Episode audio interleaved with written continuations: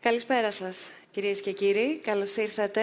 Καλώς σας βρίσκουμε και το Φεβρουάριο σε ένα θέμα που έχει να κάνει με το χρόνο, έχει να κάνει με την ποιότητα, έχει να κάνει με τις ζωές όλων μας, ανεξαρτήτως ηλικίας, αλλά έχει πάρα πολύ μεγάλο ενδιαφέρον να δούμε ανάλογα και με το γεωγραφικό σημείο που βρισκόμαστε, πώς η ηλικία όχι μόνο μας καθορίζει, αλλά έρχεται και να καθορίσει, επανέρχομαι σε αυτό που είπα στην αρχή, την ποιότητα της ζωής μας, αλλά και των διπλανών μας την, ε, τη ζωή. Είναι η διάλογη Φεβρουαρίου, είναι η δημογραφική γύρανση το θέμα μας, το θέμα που απασχολεί όλους μας σε πάρα πολλούς τομείς, ξεκινώντας από το κοινωνιολογικό πρίσμα, αν το δει κανείς, βεβαίως το κομμάτι της οικονομίας, το κομμάτι που έχει να κάνει με το συνταξιοδοτικό, το ασφαλιστικό, το εργασιακό ευρύτερα, το θέμα των στερεοτύπων, την ποιότητα της υγείας βεβαίως και να, να το θέσω λίγο πιο απλά, το τι έχουμε στο μυαλό μας ως νέος ή νεότερος, μεγάλος ή ηλικιωμένος, τι είχαμε στο μυαλό μας πριν από 20 χρόνια, πριν από 10 χρόνια, τι έχουμε σήμερα δίπλα μας, απέναντί μας, μέσα στο σπίτι μας, τον διπλανό μας στο γραφείο, αλλά και όλο τον κόσμο της κοινωνίας, κάθε μέλος και βέβαια τι προμηνύεται για το μέλλον, για το άμεσο μέλλον. Γιατί οι αριθμοί ναι μεν υπάρχουν, τα σχεδιαγράμματα και τα διαγράμματα ναι μεν υπάρχουν και έχουν καταγραφεί σε εθνικό επίπεδο, σε ευρωπαϊκό επίπεδο, σε διεθνές επίπεδο. Το θέμα είναι όμως τι λένε αυτοί οι αριθμοί. Και σήμερα θα δούμε κάποιους αριθμούς, αλλά δεν θα σταθούμε στους αριθμούς. Θα προσπαθήσουμε να κάνουμε μία συζήτηση, αν θέλετε, λίγο πιο ζεστή, ας μου επιτραπεί η έκφραση όσο και αν οι αριθμοί κάνουν κατανοητά και πιο ξεκάθαρα τα πράγματα, πολλές φορές μας κάνουν να νιώθουμε ότι δεν μας πολυαφορούν. Έτσι λοιπόν θα προσπαθήσουμε να δούμε στις ζωές μας και στην καθημερινότητά μας, ξαναλέω στην κοινωνία μας, τι σημαίνει η δημογραφική γύρανση, ποιες οι επιπτώσεις της υπογεννητικότητας, πώς έχουν αλλάξει τα πρότυπα, τι συμβαίνει σε άλλες χώρες, αν πρόκειται για ένα πρόβλημα μόνο της δύση ή αν βλέπουμε σιγά σιγά να ακολουθεί και η Ασία, αλλά θα δούμε και την Αφρικανική Ήπειρο που μέχρι πρώτη είχαμε μια άλλη εικόνα όπως εσείς θα μας πείτε, να αλλάζει, τουλάχιστον την επόμενη 20 ετία και βεβαίως ερωτήματα, τοποθετήσεις από όλους εσάς που είστε σήμερα εδώ μαζί μας και σας ευχαριστούμε πάρα πολύ. Είναι πάρα πολύ ενθαρρυντικό το ότι βλέπω ανάμεικτες ηλικίες, οπότε θέλω να πιστεύω ότι όλοι σας θα, θα συμμετάσχετε στο διάλογο που θα ανοίξουμε αμέσως τώρα, ανεξαρτήτως ξαναλέω ηλικίας, αλλά και όλοι όσοι μας παρακολουθείτε μέσω live streaming, περιμένουμε τα μηνύματά σας, τα σχόλιά σας, τα ερωτήματά σας, τις παρατηρήσεις σας, τις διαφωνίες σας, οτιδήποτε θέλετε να κομίσετε στη συζήτησή μας, snf.org κάθετος live, μας παρακολουθείτε μέσω ίντερνετ. Θέλω να υπενθυμίσω τον τρόπο που μπορείτε να μας στείλετε διαδικτυακά όλα σας τα σχόλια ή τα ερωτήματα. Είναι snf.org κάθετος dialogues. Βεβαίως μας βρίσκεται, όπως πολύ καλά ξέρετε, και στα social media, στο facebook αλλά και στο instagram, snf dialogues. Και πάμε να ξεκινήσουμε με τους ομιλητές που έχουμε σήμερα μαζί μας, τους προσκεκλημένους μας. Να ξεκινήσω με τη Βενετία Κουσία. Ευχαριστούμε πάρα πολύ που είστε εδώ μαζί μας σήμερα, γιατί να πω τον ε, νεότερο τίτλο και θα εξηγήσω τι εννοώ. Γενική Διευθύντρια στο Συμβούλιο Ανταγωνιστικότητας της Ελλάδος. Η κυρία Κουσία είναι ένας άνθρωπος, πρώτα απ' όλα, και ας μου επιτραπεί αυτή η έκφραση, γιατί πολλές φορές έχουμε συνομιλήσει με πολλές και διαφορετικές αφορμές, ο οποίος γνωρίζει πάρα πολύ καλά τι θα πει ανθρώπινο δυναμικό. Και όταν λέω ανθρώπινο δυναμικό, δεν εννοώ απαραίτητα υπό την εταιρική, αν θέλετε, σκοπιά, αλλά τι θα πει ευρύτερα ενεργό ανθρώπινο και αξιοποιήσιμο δυναμικό. Οπότε είναι πολύτιμη η συμβολή της στη σημερινή μας συζήτηση, όπως και όλων των ομιλητών. Η Μυρτώ Μαρία Ράγκα είναι μαζί μας και σας ευχαριστούμε και εσάς πολύ που είστε εδώ σήμερα. Διευθύνουσα Σύμβουλος 50 και Ελλάς, ψυχογεροντολόγος. Τι... Αν θέλετε το μικρόφωνο. Η 50 και Ελλάδα είναι μια μη κερδοσκοπική οργάνωση που ασχολείται με την υπεράσπιση των δικαιωμάτων των ατόμων άνω των 50 και γενικά ο μεγάλος μας στόχος είναι να αλλάξουμε τα στερεότυπα στην κοινωνία απέναντι στη γύρανση, το πώς γερνάμε, το πώς θέλουμε να γεράσουμε, αλλά και πώς οι νεότεροι μας βλέπουν. Άνω των 50 δηλαδή τι σημαίνει, ότι έχει γεράσει ένας άνθρωπος; Είναι μια κλασική ερώτηση που μας κάνουν. Όχι, αλλά Η γενιά των 50 μέχρι 65 που αρχίζει η τρίτη ηλικία και συνήθως κανείς αυτός σκέφτεται ως γέροντας ή γύρανση. Ε, είναι μια ηλικία που σχετίζεται έμεσα με τα θέματα γύρανσης, όπως παραδείγματος χάρη είναι άνθρωποι που φροντίζουν ανθρώπους μεγαλύτερης ηλικίας, αλλά και είναι άνθρωποι που όταν βρίσκονται στο κομμάτι της απασχόλησης θεωρούνται σε εισαγωγικά τρίτη ηλικία. Και νομίζω αυτό είναι ένα θέμα που θα αναπτύξουμε αρκετά και σήμερα. Ακριβώς, γιατί ξεπερνά το 90% των μακροχρόνια ανέργων στην Ελλάδα το ποσοστό... Σωστά τα λέω, κυρία Κουσία; Αυτό λέγαμε και πριν, ότι έχουμε κοινά και μιλάμε συνήθως σε ανθρώπους οι οποίοι είναι ενεργοί. Πρέπει να φτάσει η ακτίνα μας και η δράση μας σε όλα αυτά τα κοινά που δεν είναι ενεργοί. Και λέγαμε ακριβώς, οι μακροχρόνια άνεργοι, μπορεί το νούμερο των νέων να ήταν υψηλό, γιατί ήταν το 75% των νέων, αλλά σε μια Ελλάδα που γερνάει, οι νέοι δεν ήταν και πάρα πολλοί.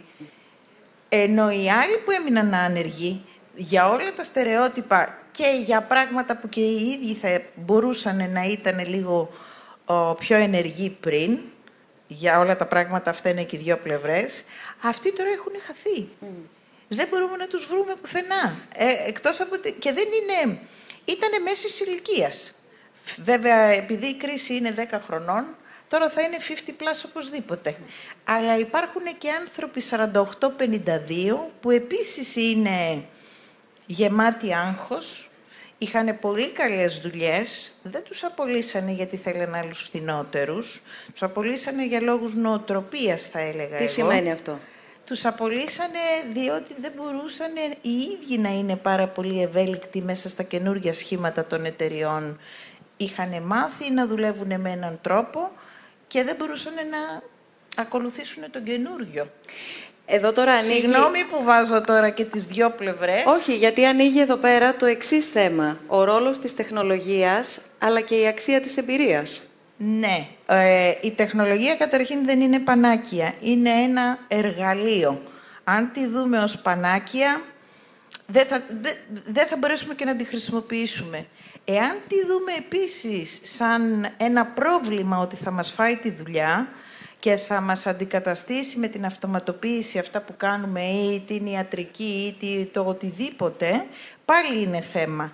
Η τεχνολογία είναι εργαλείο.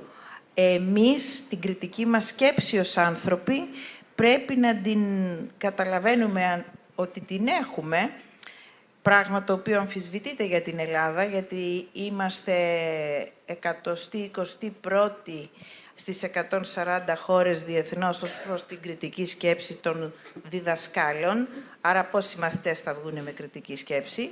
Και γι' αυτό φοβόμαστε ότι θα αντικατασταθούμε. Παγκοσμίως η, η τάση είναι η τεχνολογία να αυξάνει την παραγωγικότητα. Αυτό είναι το ζητούμενο. Κρατήστε το αυτό, γιατί θέλω, θέλω να σταθούμε πάρα πολύ στην τεχνολογία, ακριβώς γιατί η κρίση ξεκίνησε, δεν θα πω γιατί είναι άλλη συζήτηση αυτή. Μπορούμε σε άλλους διαλόγους. Το αν έχουμε βγει από την κρίση ή αν συνεχίζεται η κρίση ή αν μεταλλάσσεται η, η κρίση της ταυτότητας. Ε, ε, τρίτη συζήτηση.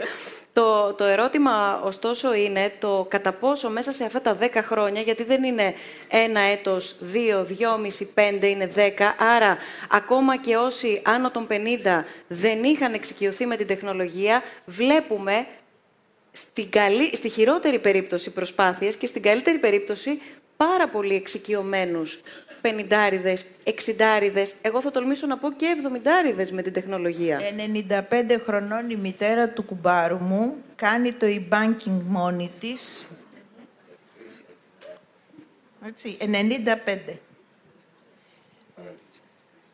Κύριε Φαντόπουλε, το μικρόφωνο σας αν θέλετε και να σας καλωσορίσω ο Ιωάννης Ιφαντόπουλος, καθηγητής του Πανεπιστημίου Αθηνών και διευθυντής του MBA Υγείας στο Καποδιστριακό Πανεπιστήμιο. Για την κρίση είπατε ότι. Ναι, ε, πρώτα απ' όλα να ευχαριστήσω για την πρόσκληση και να εξηγηθώ στην παρέα.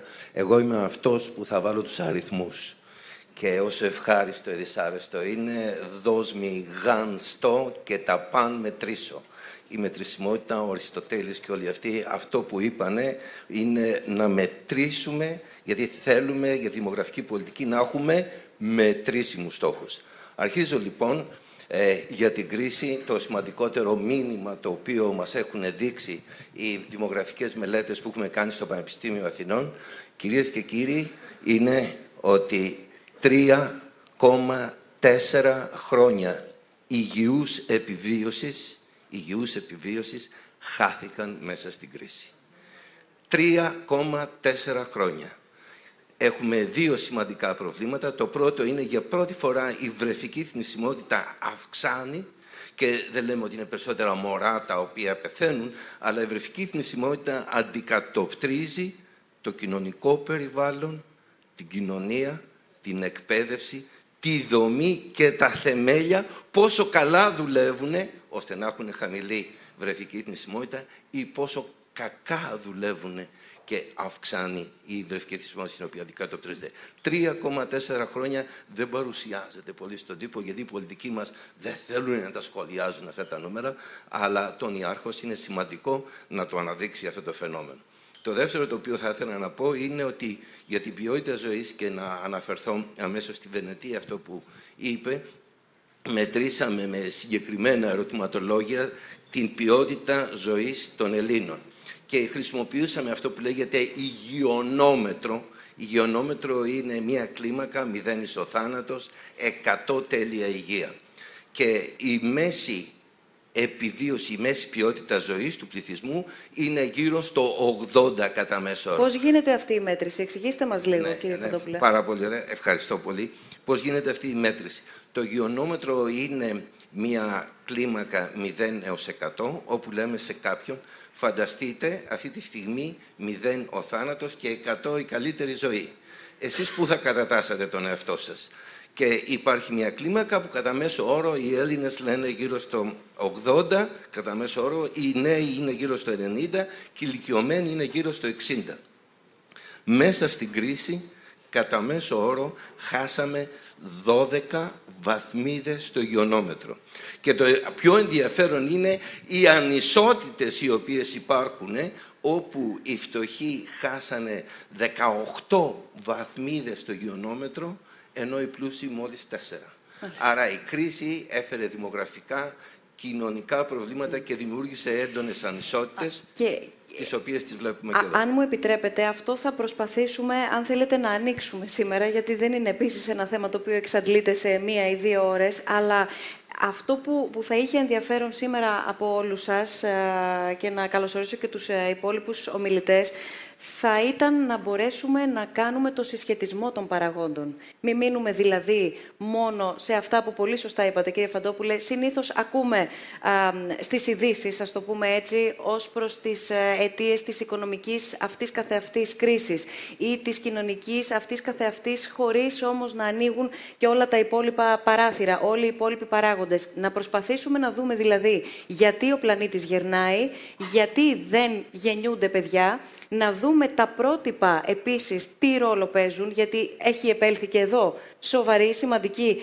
αλλαγή. Και να δούμε επίσης πώς ο άνθρωπος από εκεί που ανέκαθεν η ανθρωπότητα και ο, ο μέσος άνθρωπος ευχόταν να ζήσει για πάντα, τελικά αναρωτιόμαστε αν είμαστε προετοιμασμένοι να ζήσουμε έστω και λίγο παραπάνω καθώς το προσδόκιμο ζωής αυξάνεται. Τις επιτύμβιες στήλες που κάναμε μελέτη, από τις αρχές, το μέσο προσδόκιμο επιβίωση ήταν 34 χρόνια. Ναι. Βέβαια, ο Σοκράτης και όλοι οι φιλόσοφοι ζούσαν παραπάνω, ζούσαν και φτάσαν 60 και 70 και σήμερα έχουμε φτάσει τα 85 στις γυναίκες και τα 79 στους άντρες. Που... Όχι, θα το πω. Θα το πω. Οι ψυχολόγοι μου λένε δεν πρέπει να μιλήσω. Το ανέκδοτο είναι ότι, το λέω στους φοιτητές, ότι κυρίες και κύριοι, όλοι οι αρσενικοί που βρίσκονται στην αίθουσα, ένα είναι σίγουρο, ότι οι άντρες, οι γυναίκες μας θα μας θάψουν μια μέρα. Αυτό Δεν λέω το υπόλοιπο, ε. Όχι. Κυρία Τραγάκη, ευχαριστούμε πάρα πολύ που είστε εδώ μαζί μας. Αλεξάνδρα Τραγάκη, καθηγήτρια Οικονομικής Δημογραφίας στο Τμήμα Γεωγραφίας του Χαροκόπιο Πανεπιστήμιο, για να, Εγώ σας ευχαριστώ. να μπορέσουμε να, να δούμε και με τη δική σας βοήθεια και που βρισκόμαστε και πώς όλοι οι παράγοντες που ήδη αναφέραμε αλληλοεπηρεάζονται αλλά και διαμορφώνουν αυτό το οποίο ζούμε σήμερα. Ξαναλέω, όχι μόνο σε εθνικό επίπεδο, βέβαια είναι ε, συντριπτική η μείωση του, του πληθυσμού στην Ελλάδα. Έχουμε βέβαια τα 10 χρόνια κρίσης, έχουμε όμως όλη αυτό, όλο αυτό το κλίμα, αν θέλετε, να, να είναι παρόμοιο στο μικροσκόπιο βάζοντας της Ευρώπης, αλλά και της Δύσης συνολικά. Έτσι είναι. Ε, αυτό που λέμε πληθυσμιακή γύρανση είναι η αύξηση του αριθμού των ηλικιωμένων και όχι μόνο του αριθμού, αλλά και του ποσοστού των ηλικιωμένων μέσα σε ένα πληθυσμό. Αυτή η αύξηση είναι συνέπεια της ε, μείωσης της θνησιμότητας. Καταφέρνουμε και επιβιώνουμε με, μεγαλύτερη, με καλύτερες πιθανότητες στις υψηλές ηλικίες, άρα έχουμε μεγαλύτερο αριθμό ανθρώπων που φτάνουν στις ηλικίες άνω των 65. Αυτό αυξάνει αριθμητικά τους ηλικιωμένους και συμβαίνει παντού στον κόσμο. Από την άλλη πλευρά, η μείωση της ε, γονιμότητας μειώνει την ε, βάση της ηλικιακής πυραμίδας. Έτσι, αυξάνεται ο αριθμός των ηλικιωμένων και ως ποσοστό. Αυτό συμβαίνει κατά κύριο λόγο ή με ταχύτερο, αν θέλετε, ρυθμό στις ε, χώρες της Δύσης και κυρίως στην Ευρώπη, όπως και στην Ιαπωνία, που είναι από τις χώρες που εδώ και ε, δεκαετίες έχουν ιδιαίτερα χαμηλή ε, γονιμότητα, πράγμα που αυξάνει την ταχύτητα με την οποία γερνάει ένας πληθυσμός. Αλλά η αλήθεια είναι ότι αυτή τη στιγμή η χώρα με τους περισσότερους ηλικιωμένους είναι η Κίνα. Γιατί η Κίνα έχει με την πολιτική του ενός παιδιού πολύ γρήγορη γύρανση. Σε αντίθεση βέβαια με τις ε, άλλες χώρες, με τις χώρες της, τις δυτικές ή τις περισσότερο ανεπτυγμένες, έχει ένα επιπλέον κακό η Κίνα ότι γέρασε πριν προλάβει να πλουτίσει, ενώ η Ευρώπη τουλάχιστον πρώτα πλούτησε και στη συνέχεια γέρασε.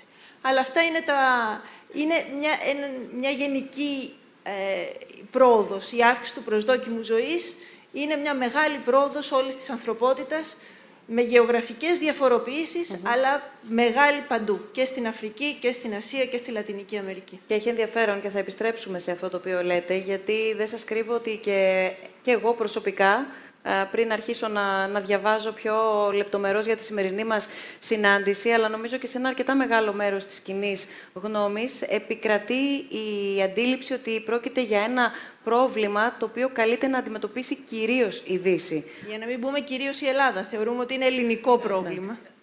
Είμαστε αφαλώς της γης. Κύριε Δημόπουλε, είστε ο νεότερος της παρέας μας αλλά είστε και νοσηλευτής. Έχει σημασία λοιπόν να, να ακούσουμε τη γνώμη σας και τη δική σας, ε, τις δικές σας τοποθετήσεις στη συζήτησή μας. Πρώτα απ' όλα γιατί έρχεστε σε επαφή με όλες τις ηλικίες, γιατί η ποιότητα της υγείας και το σύστημα υγείας παραδοσιακά παραμένει ένα θέμα ταλαιπωρημένο για τη χώρα μας Οπότε εδώ πέρα με, με αυτό το αντικείμενο συζήτησης νομίζω ότι είναι πάρα πολύ σημαντικό να δούμε και αυτά που βλέπετε μέσα από το επάγγελμά σας και αυτά τα οποία βιώνετε όμως ερχόμενος σε επαφή και με τους ασθενείς διαφορετικών ηλικιών, αλλά και βέβαια τη δική σας τοποθέτηση ως νεότερος, αν για παράδειγμα πιστεύετε ότι θα πάρετε σύνταξη. Αυτό τώρα είναι μια ερώτηση που με βρίσκει απροετοίμαστο. Ε, Καταρχάς, καλησπέρα και από μένα και ευχαριστώ πολύ για την πρόσκληση. Όντας φοιτητής, ε, όπως είπε ο κ. Φαντόπουλος, όταν ακούμε για μαθήματα οικονομικό της υγείας και τα σχετικά, πολύ αριθμοί και μας τρομάζει. Αλλά αν δούμε το πρόβλημα, είναι κάτι που μας αφορά όλους. Ε, όπως αναφέρεται, επειδή εργάζομαι στον τομέα της υγείας, η όλο και ταχύτερη αύξηση της ηλικίας και η αυξανόμενη, ο αυξανόμενος ρυθμός με τον οποίο τα άτομα αυτής της ηλικίας έρχονται σε επαφή με τέτοιες δομές, δημιουργεί μια νέα πρόκληση για μας. Ε, όπως είπατε, το γεγονός ότι αυξάνεται το προσδόκιμο ζωής δεν είναι πανάκια. Μας νοιάζει να υπάρχει και ποιότητα. Και σε τέτοιες ε, ηλικίες έχουμε συχνά το φαινόμενο της ευπάθειας. Έλλειψη αυτονομίας, έλλειψη αυτοεξυπηρέτησης. Και αυτό είναι που νομίζω η υγεία ε, έχει να αντιμετωπίσει σε πρώτο βαθμό για να μπορέσουμε να, να μπούμε σιγά-σιγά στη, στη συζήτησή μας πιο βαθιά. Κυρία Τραγάκη, θέλετε να δούμε κάποιες, ε, κάποια γραφήματα τα οποία θα μας βοηθήσουν να κατανοήσουμε την εικόνα του κόσμου, της Ευρώπης και να φτάσουμε στη χώρα μας; Αυτό είναι αυτό που οι δημογράφοι λέμε πληθυσμιακή πυραμίδα. Είναι η κατανομή του πληθυσμού σε ηλικίες. Αριστερά βλέπετε τους άντρες, δεξιά τις γυναίκες. Ε, αυτό θα έπρεπε να έχει το σχήμα μιας πυραμίδας, εάν ε, οι γεννήσεις κάθε χρονιά ήταν ε, τουλάχιστον όσες και την προηγούμενη και αν ε, αυξανόμενος ο πληθυσμός, οι διαρροές ήταν μόνο από τη θνησιμότητα. Τα πράγματα δεν είναι έτσι, οι γεννήσεις αυξομειώνονται, αυτή την περίοδο μειώνονται, η πιθανότητα ε, επιβίωσης αυξάνει στις ηλικίες, υπάρχουν οι μετακινήσεις των πληθυσμών. Η πυραμίδα έχει πλέον χάσει το σχήμα το τριγωνικό.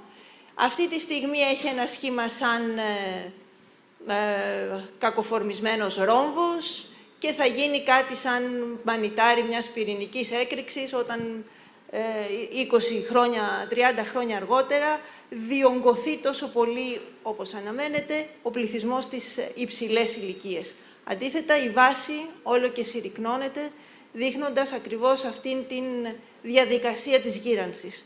Ο πληθυσμός άνω των 60, 65, 70, όποιο βάλει κανείς σαν όριο για να προσδιορίσει τους ηλικιωμένους, αυξάνεται και αριθμητικά, αλλά και σαν ποσοστό. Θα μπορούσε κανείς, ε, κυρία Φαντόπουλε, να προσδιορίσει ναι. τους παράγοντες; Ναι, ε, είναι να πολύ, τους ξεκαθαρίσει ναι, δηλαδή με αυτή την έννοια. Είναι πολύ ενδιαφέρουσα η πυραμίδα γιατί μας δείχνει την τετραγωνοποίηση, όπως ναι. λέμε, της πυραμίδας και αυτό το οποίο θα πρέπει να επισημάνουμε είναι ότι η Ελλάδα μας σκοράρει πάλι προς τα κάτω. Ε, σε ηλικίες 0 έως 4 έχουμε το χαμηλότερο ποσοστό της Ευρώπης που φτάνει γύρω στα 2% και στις ηλικίες πάνω από 75 φτάνουμε να έχουμε το 14%. Η Τουρκία έχει μόλις 3%. Λοιπόν, καταλαβαίνουμε αμέσως τη σημαντικότητα του προβλήματος, αλλά η κύρια ερώτηση, και σας ευχαριστώ που είναι το λόγο, είναι ποιο σύστημα υγείας θα ικανοποιήσει τις ανάγκες αυτές; Έχουμε ήδη τις δομές εκείνες οι οποίες θα μας επιτρέψουμε να έχουμε ένα σύστημα ολιστικής φροντίδας που καλύπτει την πρωτοβάθμια, την νοσοκομιακή και την μετανοσοκομιακή φροντίδα. Αυτό που λένε να υπάρχει ένα ε, holistic approach, μια ολιστική ε, προσχέδηση της υγείας. Έχουμε την κατάλληλη κοινωνία η οποία είναι έτοιμη να δεχτεί τους ηλικιωμένους ή να τους απομονώσει. Στο μετρό του Λονδίνου σπάνια θα δείτε ηλικιωμένους να, να βρίσκονται ανάμεσα στους. Στη χώρα μας τους βλέπετε στα καφενεία, με το βαλέ. Το, ε, το τρίτο θέμα το οποίο θα πρέπει να δούμε είναι τα, αυτό το οποίο είπατε για τη σύνταξη. Θα πάρουμε σύνταξη. Εμείς είμαστε τυχεροί από τα ψυχία ε, που θα λένε ούτε φάπαξ παίρνουμε ένα ποσοστό της σύνταξης. Καθηγητής Πανεπιστημίου δική μου σύνταξη είναι στα 1121 ευρώ. 1121, 35 χρόνια καθηγητής πριν δεν χρειάζεται να τα πω παρακάτω. Άρα οι ερχόμενες γενιές και εδώ πέρα τη μαρτυρία που θα πρέπει να δώσουμε εμείς θα έχουμε τους πόρους για να πληρώσουμε τις συντάξεις και, και ποιος θα τις πληρώσει; Το δημογραφικό θέμα μας δείχνει το εξής, αναδείχνει το εξής για να απαντήσω άμεσα στο και να το συνδέσω το δημογραφικό με τα ασφαλιστικά συστήματα. Στα ασφαλιστικά μας συστήματα, κυρίες και κύριοι, λέγανε κάθε φορά ο ΣΑΚ και όλοι οι διεθνείς οργανισμοί ότι πρέπει να έχεις τέσσερις με πέντε εργαζόμενους, όπως μας έτσι, δηλαδή μια δομημένη πυραμίδα νέων, 4 με 5 ηλικίας κάτω το 65, που θα δίνουν ένα κατοστάρικο κάθε εβδομάδα και αυτοί οι 5, άμα μαζέψει τα 5 εκατοστάρικα, 500 ευρώ θα μπορέσω να έχω έναν ηλικιωμένο να του πληρώσω μια σύνταξη 500, 500 ευρώ. Όταν υπάρχει αυτή η δημογραφική συρρήκνωση στις ηλικίες τις οποίες μας έδειξε η κυρία Τραγάκη, σημαίνει ότι δεν υπάρχουν νέοι πια οι οποίοι θα μπορούσαν να πληρώσουν. Και έχει φτάσει σήμερα στο ΙΚΑ ήταν ένα προς ένα. Και παραοικονομία ένα, όμως. Και παραοικονομία τεράστια. Ε, μισό λεπτό, θα φτάσουμε στην παραοικονομία. Ε, όταν λοιπόν το ασφαλιστικό σύστημα αδυνατεί να διασφαλίσει τις ε, συντάξεις, η ερώτηση είναι ποιο είναι το καλύτερο σύστημα. Το λάθος το οποίο έγινε και τώρα στο Υπουργείο, ενώ περιμέναμε όπως είχε εξαγγείλει η κυβέρνηση τρία επίπεδα, τρεις πυλώνες, την εθνική σύνταξη, τη δεύτερη σύνταξη που είναι η επαγγελματική και η τρίτη είναι ο κουμπαράς, άμα θέλεις να, να προχωρήσεις και να βάλεις κάποια χρήματα για να τα πάρεις μετά, να έχει μια ανταποδοτικότητα, τι έγινε, υπήρχαν οι αριστερέ και όλες αυτές οι απόψει που λέγανε Εθνική σύνταξη και τίποτα παραπάνω. Όλες οι εργασιακές και οι συνδικαλιστές σκύλιασαν να μην υπάρχει το κεφαλοκρατικό και το ανταποδοτικό σύστημα. Αυτό αποτέλεσε καταστροφή. Το επιχείρημα ήταν το κράτος, κράτος, κράτος είναι αυτός που θα διασφαλίσει τις συντάξεις. Το κράτος πτώχευσε, κυρίε και κύριοι, με την κρίση και δεν μπορεί να διασφαλίσει τις συντάξεις. Γιατί δεν μετακινηθήκαμε στην, στην ανταποδοτικότητα του συστήματος ώστε και οι συνταξιούχοι να μπορούν να εργάζονται και να προσφέρουν εισφορές και να παίρνουν μια μεγαλύτερη σύνταξη. Κοντολογίες θα πρέπει να αναθεωρηθεί όλη η κοινωνία, να αναθεωρηθεί το υγειονομικό σύστημα προς ένα νέο σύστημα το οποίο θα καλύπτει όλες τις ανάγκες προνοσοκομιακή και μετανοσοκομιακή φροντίδα. Δεν υπάρχει αυτό στα νομοσχέδια. Επικεντρωνόμαστε στο νοσοκομείο που αντιπροσωπεύει τα μεγαλύτερο ποσό δαπανών πάνε στο νοσοκομείο και όχι στην πρόληψη. Το δεύτερο σημείο στα ασφαλιστικά μας συστήματα είναι κύρια σημασίας ότι θα πρέπει να μεταβούμε σε ένα νέο δυναμικό μοντέλο όπου η, η, ο κουμπαράς τον οποίο θα κάνω εγώ οικογενειακά να μπορώ να έχω μια ανταποδοτικότητα και να παίρνω κάποια χρήματα. Ε, αυτές είναι οι βασικές προκλήσεις τις οποίες θα πρέπει να συναντήσουμε και να μεταρρυθμίσουμε την κοινωνία μας τώρα, σήμερα, για να μπορέσουμε να επιτρέψουμε στις ερχόμενες γενιές... Σε πόσα χρόνια δηλαδή; Ε, έτσι όπως πάμε στο το 30, όπως παρουσίασε η κυρία ε, Τραγάκη, το σύστημα τεινάζεται στον αέρα. Μάλιστα. Κάτι θέλετε να συμπληρώσετε, κυρία Κουπία. Ε, δεν έχουμε αυτά τα πέντε εκατοστάρικα γιατί δεν είμαστε και ενταγμένοι στην παραοικονομία, στην κανονική οικονομία, είπα. Τα υπόλοιπα συμφωνώ απολύτως με τον κύριο Ιφαντόπουλο. Δεν έγινε ο τρίτος πυλώνας όπως περιμέναμε. Αυτό το να αλλάξουμε νοτροπία, αν δεν ξεκινήσει από εμάς, είτε είμαστε πολιτικοί, είτε είμαστε νομοθέτες, είτε οτιδήποτε, και συνεχίσει να καθοδηγείται από το πόσα ψηφαλάκια θα πάρω ή πόσες λιγότερες απεργίες θα έχω στο δρόμο, όχι το 30 δεν μας φτάνει, δεν ξέρω. Θέλω να βάλουμε το στοιχείο της υπογεννητικότητας παράλληλα, ενώ μιλάμε ε, για την ε, δημογραφική γύρανση, το πώς αυξάνεται δηλαδή το προσδόκιμο ζωής, το πώς καταλήγει πια η ποιότητα του ασφαλιστικού ε, συνταξιδοτικού. Αλλά να δούμε, κυρία Τραγάκη, έχετε κάποια στοιχεία για να καταλάβουμε λίγο και με τους αριθμούς που βρίσκονται οι γεννήσεις και να περάσουμε μετά και στις, στις αιτίες και στους παράγοντες που επηρεάζουν. Αυτό, αυτός είναι ο, αυτό είναι το διάγραμμα, αυτά είναι τα στοιχεία που δείχνουν πώς εξελίσσονται οι γεννήσεις από το 1960 μέχρι σήμερα. Αυτές οι ράβδοι δείχνουν τον αριθμό των γεννήσεων, ενώ η κόκκινη γραμμή που βλέπετε είναι ο αριθμός των παιδιών που αντιστοιχούν σε κάθε γυναίκα. Υπάρχει και μια μαύρη οριζόντια γραμμή, η οποία δείχνει αυτό που οι δημογράφοι λέμε όριο αναπλήρωσης των γενεών, δηλαδή ο απαραίτητος αριθμός προκειμένου η επόμενη γενιά να είναι τουλάχιστον τόση σε πλήθος όσο και η τρέχουσα. Αντιστοιχούν δηλαδή περίπου 2, κάτι παιδιά σε κάθε γυναίκα για να διασφαλίσουμε την αναπλήρωση των γενεών. Είμαστε εδώ και πάρα πολλά χρόνια, από το 1981 για την ακρίβεια, είμαστε κάτω από αυτό το όριο αναπλήρωσης. Αυτό δείχνει δύο πράγματα. Αφενός μένει ότι το πρόβλημα δεν είναι σημερινό, δεν είναι κάτι το οποίο σήμερα προέκυψε και σήμερα ε, θορυβούμαστε όλοι, είτε κοινή γνώμη, είτε δημοσιογράφοι, είτε πολιτικοί.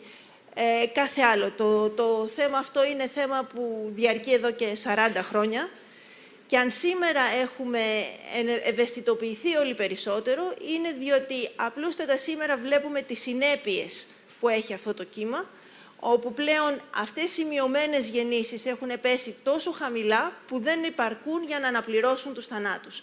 Και ενώ η θνησιμότητα πέφτει και το προσδόκιμο ζωής ανεβαίνει, τον έχει συσσωρευτεί τόσος μεγάλος αριθμός ηλικιωμένων ανθρώπων στις υψηλές ηλικίες, αυξάνει τον αριθμό των θανάτων παραπάνω από τον αριθμό των γεννήσεων. Και έχουμε αυτό το φυσικό, το ελληματικό φυσικό ισοζύγιο. Αυτό είναι που έχει θορυβήσει αυτή τη στιγμή την κατάσταση, ενώ θα έπρεπε να είχαμε δει πολύ νωρίτερα το πρόβλημα να έρχεται, διότι το πρόβλημα με τα δημογραφικά είναι ότι το κουδουνάκι το χτυπάνε εγκαίρως.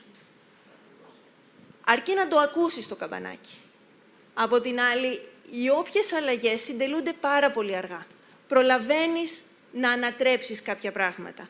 Αυτή τη στιγμή όμως, όταν κινηθείς να αλλάξεις ό,τι μέτρα και να πάρεις για να ενισχύσεις τη γονιμότητα, τη γεννητικότητα, να αυξήσεις τον αριθμό των παιδιών ανά γυναίκα, με όσα ε, ερωτηματικά βάζει κανείς εκεί, ό,τι μέτρα και να πάρεις, θα αργήσουν να φανούν. Υπάρχει δημογραφική αδράνεια.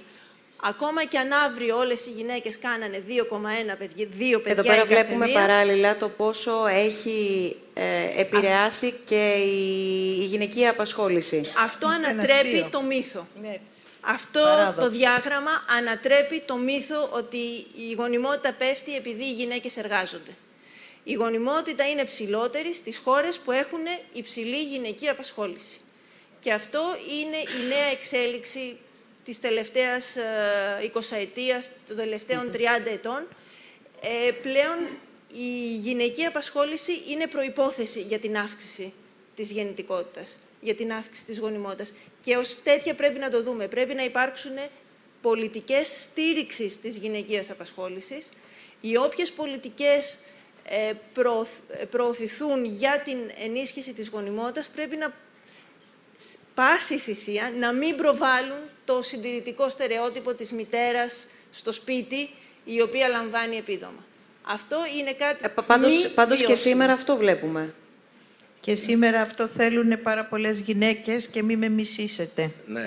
Ε, επιτρέψτε μου ο άντρας της παρέας, ο κόκορα που λένε εδώ πέρα. Είναι και ο κύριος Δημόπουλος. Α, ο νεότερος. Καλά.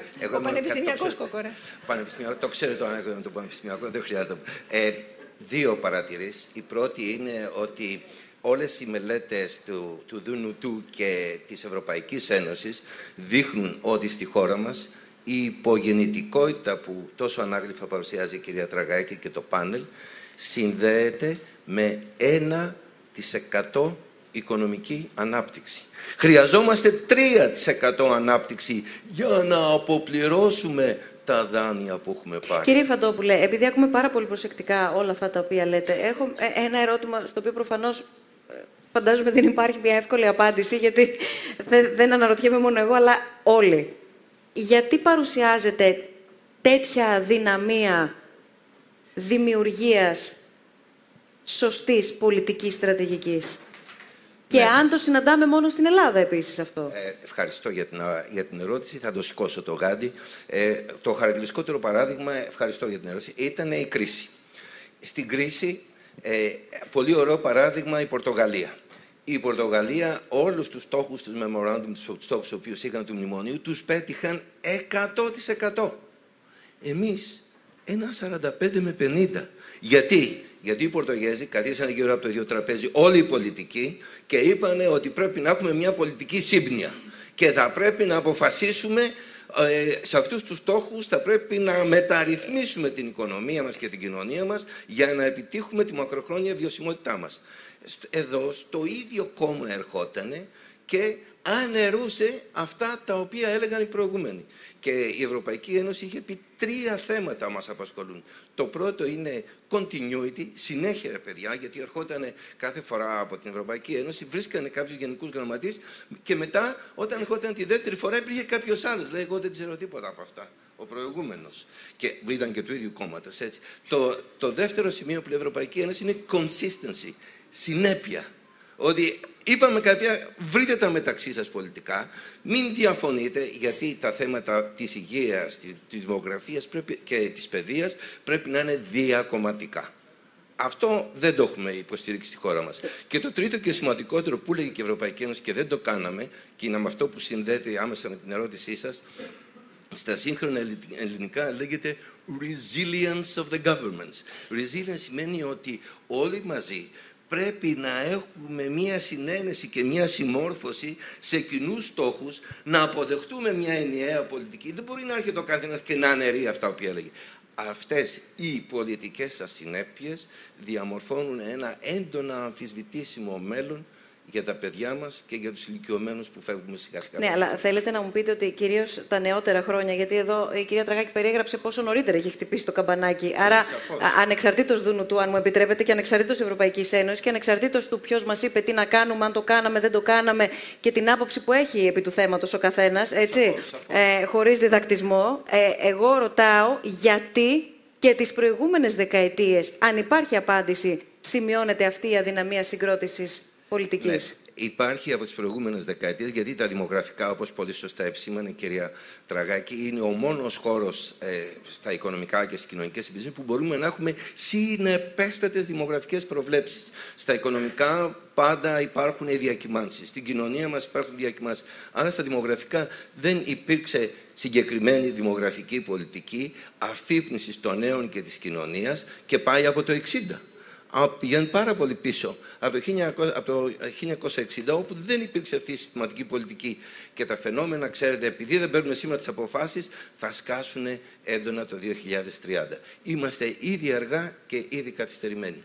Με συγχωρείτε, αλλά αυτό που ρωτήσατε γιατί δεν υπήρξε είναι γιατί στην Ελλάδα δεν έχουμε μάθει να καθόμαστε κάτω, να σχεδιάζουμε και να κάνουμε αυτά που σχεδιάσαμε και να παρακολουθούμε αν αυτά που σχεδιάσαμε σε, ένα βάθος χρόνου έξι μηνών, ενός έτους, δύο ετών, ήταν τα σωστά, γιατί κανείς δεν λέει ότι αυτό που σχεδιάστηκε πράγματι θα φέρει τα αποτελέσματα τα οποία προβλέπανε, αλλά δεν υπάρχει συνέχεια. Είναι σαν τα Ανατολικής Ευρώπης κτίρια. Τα φτιάχνουν, κάνουν τα εγγένεια και τα αφήνουν στην τύχη τους.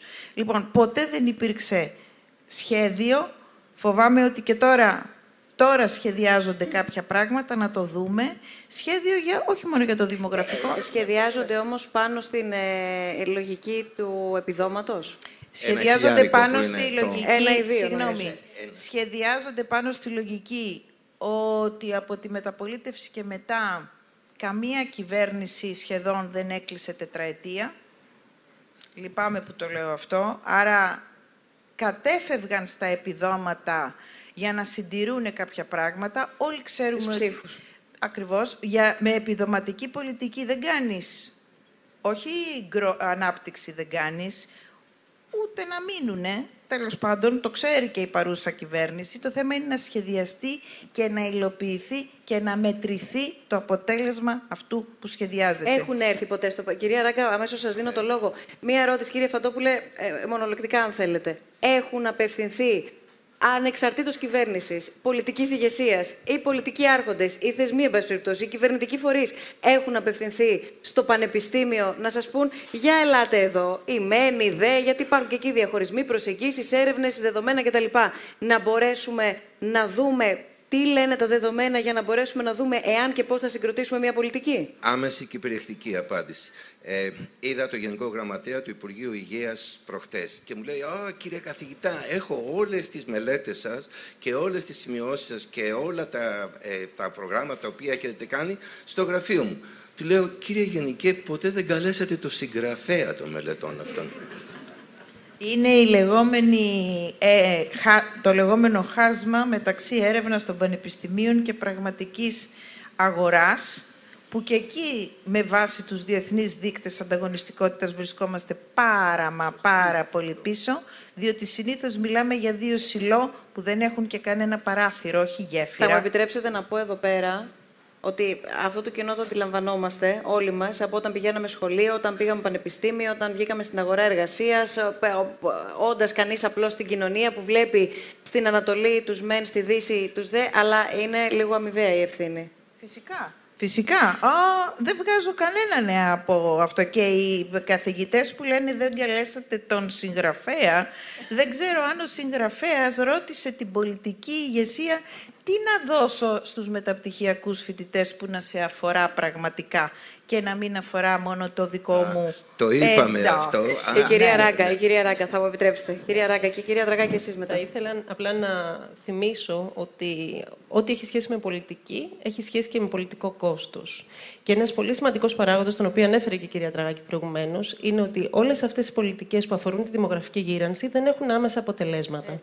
Με αποτέλεσμα ότι αποφάσεις σκληρές, που θα ήταν πολύ λιγότερο σκληρές αν τις είχαν πάρει πριν από 20 χρόνια που χτύπησε το καταμπανάκι και πολύ πιο πριν, θα έλεγα, για το κοινό, ε, δεν θα είχαν άμεσο αποτέλεσμα, οπότε και δεν μπήκαν στη διαδικασία οι περισσότεροι πολιτικοί μας να κάνουν κάτι. Το ένα ερώτημα που μας έχει έρθει αφορά σε ό,τι έχετε ήδη θίξει, δηλαδή στο κατά πόσο αποτελεσματικές είναι οι πολιτικές επιδομάτων, πώς δηλαδή θα αυξηθεί η γεννητικότητα για να μειωθεί το ποσοστό του γεροντικού πληθυσμού, νομίζω έχει καλυφθεί. Το επόμενο ερώτημα έχει να κάνει με ένα θέμα βόμβας, αν θέλετε, και θα εξηγήσω τι, τι εννοώ, γιατί το δεχτήκαμε και εμείς ως σχολιασμό στα μέσα κοινωνικής δικτύωσης, ανακοινώνοντας τη σημερινή μας συνάντηση και το βλέπουμε βέβαια να, για μένα να εκχυδαίζεται σε επίπεδο κομμάτων, είτε από τους μεν είτε από τους δε, αφορά το προσφυγικό μεταναστευτικό και το πώς μπορεί και αν μπορεί να συντελέσει. Κυρία Τραγάκη, κάτι θέλετε να συμπληρώσετε για να το ανοίξουμε; Ναι, πριν ε, περάσουμε στο μεταναστευτικό, ήθελα να πω ότι δύο φορές έχει αποφασίσει η Βουλή των Ελλήνων να συγκαλέσει μια διακομματική επιτροπή. Η μία ήταν το 1992, η άλλη ήταν το 2018. Και τις δύο φορές υπήρξε ένα κοινό πόρισμα από όλα τα κόμματα, με τη βοήθεια των επιστημόνων. Οπότε υπήρχε αυτό που λέμε συνεργασία πολιτικής και ε, επιστημονικής κοινότητας και τα δύο, το πόρισμα του 1992 μπήκε σε ένα ωραίο ράφι. Το πόρισμα του 2018 μάλλον προς τα εκεί πηγαίνει και αυτό. Είναι σε συρτάρι ακόμα ίσως. Και για την αναποτελεσματικότητα του κράτους πρόνοιας, πολύ σύντομα να αναφέρω ότι όλες οι μελέτες δείχνουν ότι το πιο αναποτελεσματικό κράτος πρόνοιας από όλες τις χώρες της Ευρωπαϊκής Ένωσης είναι το ελληνικό. Γιατί, γιατί οι πολιτικές δεν είναι στοχευμένες σε αυτούς που έχουν πραγματικά ανάγκες. Μάλιστα. Κυρία Κουσία, ξεκινάω από εσάς. Θέλω ένα σχόλιο από όλους σας, εάν το μεταναστευτικό κίνημα ε, βοηθά στην ισορροπία του πληθυσμού. Και διαβάζω ακριβώς το ερώτημα που έχουμε δεχθεί είναι ένα ερώτημα το οποίο ούτως ή άλλως θα έβαζα και εγώ στη συζήτησή μας. Είναι ένα θέμα το οποίο αρκετά το παρακολουθούμε, δεν θα το αναπαράξουμε εδώ πέρα, το πώς δηλαδή δημοσίως ε, συζητείται. Οφείλω ωστόσο να πω ότι με το που ανακοινώσαμε αυτό που έλεγα πριν για να το ολοκληρώσω στα social media, ότι θα συναντηθούμε σήμερα να μιλήσουμε για το ζήτημα της δημογραφικής γύρανσης, για το ζήτημα της υπογεννητικότητας, για την ε, αύξηση του προσδόκιμου ζωής και ούτω καθεξής, ήταν ήταν αισθητή η παρουσία εκείνων που έσπευσαν να σχολιάσουν ότι τι θέλετε να μας πείτε, ότι οι πρόσφυγες θα αυξήσουν τον πληθυσμό, θα βοηθήσουν στην υπογεννητικότητα και ούτω καθεξής. Επειδή νομίζω ότι πάρα πολύ εύκολα εξτομίζουμε πράγματα που ίσως λίγο δεν συνειδητοποιούμε ακριβώς περί τίνος πρόκειται, ε, θα ήθελα λίγο τη δική σας τοποθέτηση με την εξειδίκευση που έχει ο καθένας από εσάς. Λοιπόν, το δημογραφικό έχει μία επίπτωση στον ενεργό πληθυσμό των χωρών και ξέραμε εδώ και αρκετά χρόνια ότι η Ευρώπη με τη φθήνουσα πορεία που έχει δεν μπορεί να αυξήσει την παραγωγή της και την παραγωγικότητά της διότι έχει όλο και λιγότερους νέους. Αυτό δεν σημαίνει κατά κανέναν τρόπο ότι οι άνθρωποι που είναι πρόσφυγες και έρχονται ατάκτος στην Ευρώπη, αυτοί όλοι είναι ικανοί να αντικαταστήσουν τον ενεργό πληθυσμό που λείπει. Η κινητικότητα απέναντίας, που είναι μια λέξη που τα τελευταία 15-20 χρόνια παίζει στις καλές οικονομίες, είναι η λύση. Δηλαδή, άνθρωποι που γεννιούνται σε άλλες χώρες με μεγαλύτερη... να έχουν την επιλογή, να έχουν τη μόρφωση, να έχουν την πρόσβαση, όχι να έρθουν κυνηγημένοι και εμείς να πούμε, γιατί δεν είναι ικανός να εργαστεί στις δομές της ευρωπαϊκές όποιος απλώς μπαίνει γιατί είναι κατατρεγμένος. Υπάρχει εκεί ευθύνη, Παράλληλα, ερώτημα, υπάρχει εκεί ευθύνη των κρατών που δέχονται, και δεν αναφέρομαι μόνο στη χώρα μας, αλλά αν υπάρχει ευθύνη των κρατών των χωρών που δέχονται μεγάλες προσφυγικές μεταναστευτικές ροές να δημιουργήσουν ή να κάνουν την απόπειρα, την προσπάθεια, εν πάση περιπτώσει, σε ένα βαθμό τις δομές τους να τις προσαρμόσουν έτσι ώστε και οι δύο πλευρές, και οι κυνηγημένοι όπως τους περιγράψατε που έρχονται, αλλά και οι χώρες που τους δέχονται να μπορέσουν αμοιβαία, αν θέλετε, να αξιοποιήσουν ένα έδαφος. Υπάρχουν καλά παραδείγματα, όπως ας πούμε στην ε, Σουηδία, που ήξεραν καταρχήν τι τους έλειπε. Δεν είχαν Σουηδούς να πάνε να δουλέψουν στα βενζινάδικα ή στην κατοίκον φροντίδα. Είχαν διαπιστώσει ότι είχαν παιδιά στο σχολείο με οικογένειες τα οποία ήταν προσφυγόπουλα και η παλιά τους πολιτική έλεγε και στους δασκάλους ότι αν, το, αν αντιληφθείς ότι είναι προσφυγάκι θα το καταδώσει στην αστυνομία για να γυρίσει πίσω. Είδανε ότι μετακριβόντουσαν αυτοί, δεν το, δεν το λέγανε και τα λοιπά και ξανασκεφτήκανε την πολιτική τους και είπανε ότι τους πρόσφυγες τους θέλουμε ενταγμένους στην κοινωνία υπό την προϋπόθεση ότι επειδή τους εντάσσουμε, τους μαθαίνουμε και πώς να λειτουργούν μέσα στη σουηδική πραγματικότητα. Και ακόμα και αν ήταν ηλικιωμένοι, που τους ήταν δυσκολότερο να μάθουν τα σουηδικά, τους έβρισκαν εργασία για να υπάρχει και όλη η δομή της οικογένειας, δηλαδή τα παιδιά με τους γονείς και μια γιαγιά ή ένα παππού. Αυτό μπορεί να γίνει, αλλά σε μικρά, σε μικρά νούμερα. Και είχαν και το θάρρος οι Σουηδοί να πούνε ότι τόσους θέλουμε από τη Συρία, Φερρυπίν. Όχι παραπάνω. Αλλά το προσφυγικό θέμα δεν μπορεί να λύσει το δημογραφικό. Με τίποτα. Η κινητικότητα όμως που επιλέγω, το ξαναλέω, γιατί ζούμε σε μια ζωή που στα άψογα ελληνικά μου είναι the individual chooses. Ο, το άτομο με τα προσόντα, γιατί μιλάμε για αγορά εργασίας και μιλάμε για ενεργό πληθυσμό και μιλάμε για μεγέθυνση και οικονομική μεγέθυνση που δεν είναι από μόνη της, το άτομο πρέπει να επιλέγει.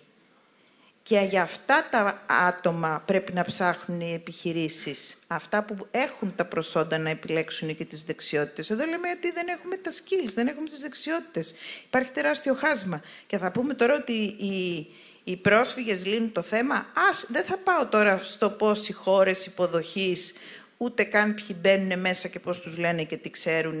Τα τελευταία 15 χρόνια συμβαίνει αυτό. Όχι τώρα ξαφνικά. Θα, πρέπει, θα πρέπει να χωρίσουμε, ε, γιατί για να μιλήσουμε πιο συγκεκριμένα, η κυρία Τραγάκη έθεσε ένα έλλειμμα πληθυσμού, επιδημιών του πληθυσμού μας, 2,7 εκατομμύρια. Και ερχόμαστε να πούμε ότι τα 2,7 εκατομμύρια πώς θα συμπληρωθούν. Η πρώτη απάντηση είναι θα πρέπει να διαχωρίσουμε τους μετανάστες από τους πρόσφυγες. Οι μετανάστες είναι αυτοί οι οποίοι έχουν ενταχθεί στην ελληνική κοινωνία. Είναι οι φοιτητές οι Αλβανοί οι οποίοι έρχονται στην πρώτη σειρά και κρατάνε συλλογικές σημειώσεις. Είναι αυτοί οι οποίοι έχουν ένα ουσιαστικό ενεργητικό δυναμικό. Είναι στις οικοδομές, είναι σε όλα αυτά που συμβάλλουν ουσιαστικά. Ήταν και, και διαφορετικές οι συνθήκες όμως όταν ε, ήρθαν οι Αλβανοί στην Ελλάδα. Για να μπορέσουμε ναι. λίγο να, να, να συγκρίνουμε. άλλοι μετανάστες και άλλο το προσφυγικό. το προσφυγικό είναι ένα άλλο θέμα. Κάνετε το, το θα πρέπει να το χωρίσουμε ξεκάθαρα, γιατί το προσφυγικό, τα προβλήματα, τα, το τι έχει φέρει στην ελληνική κοινωνία, τις συγκρούσεις, χείο, η τάδε και τάδε, αυτά τα οποία βλέπουμε, είναι κάτι διαχωριστό. Δεν είναι με το δημογραφικό, μην το συζητήσουμε. Έτσι, καθόλου. Το θέμα είναι ότι επίλεκτα, επίλεκτα ποιους από αυτούς του πρόσφυγες, όπως κάνουν οι Γερμανοί και άλλοι, μπορούμε να τους εντάξουμε στην ελληνική κοινωνία, και εδώ είναι το πανεπιστήμιο, η εκπαίδευσή μας, η κοινωνία μας, που πρέπει να έχει μια ενταξιακή πολιτική αυτών των ανθρώπων, ώστε να είναι παραγωγικά στελέχη. Στην ενταξιακή πολιτική των προσφύγων. Των προσφύγων, οι οποίοι θα γίνουν μετανάστες και οι οποίοι θα μπορέσουν παραγωγικά να συμβάλλουν μέσα στο Επιτρέψτε μου ότι εδώ δεν έχουμε ενταξιακή πολιτική για τους αμυγός Έλληνες. Εντάξει, γιατί οι ηλικιακές διακρίσεις στην αγορά εργασίας είναι πολύ πιο έντονες από οποιασδήποτε άλλες. Οι ηλικιακές διακρίσεις είναι οι πιο έντονες. Δεν τις συζητάει κανένας, γιατί εγώ ντρέπομαι που είμαι over 50, ντρέπομαι που ε, ναι, ε, δεν μπορώ και να πω και ότι δεν ξέρω και έχουμε και ένα κάρο εταιρείες καλές, οι οποίες λένε διώχνω τους μεγάλους για να πάρω νέο αίμα και καινούριο μυαλό. Συγγνώμη, αλλά η ηλικία είναι is just a number. Θα πάμε σε αυτό. Θα πάμε σε αυτό. Θέλω όμως να ακούσουμε και τις δικές σας τοποθετήσεις. Αν θέλετε επί του θέματος να, να σας ακούσουμε ή να ρωτήσετε, δεν είναι ένα...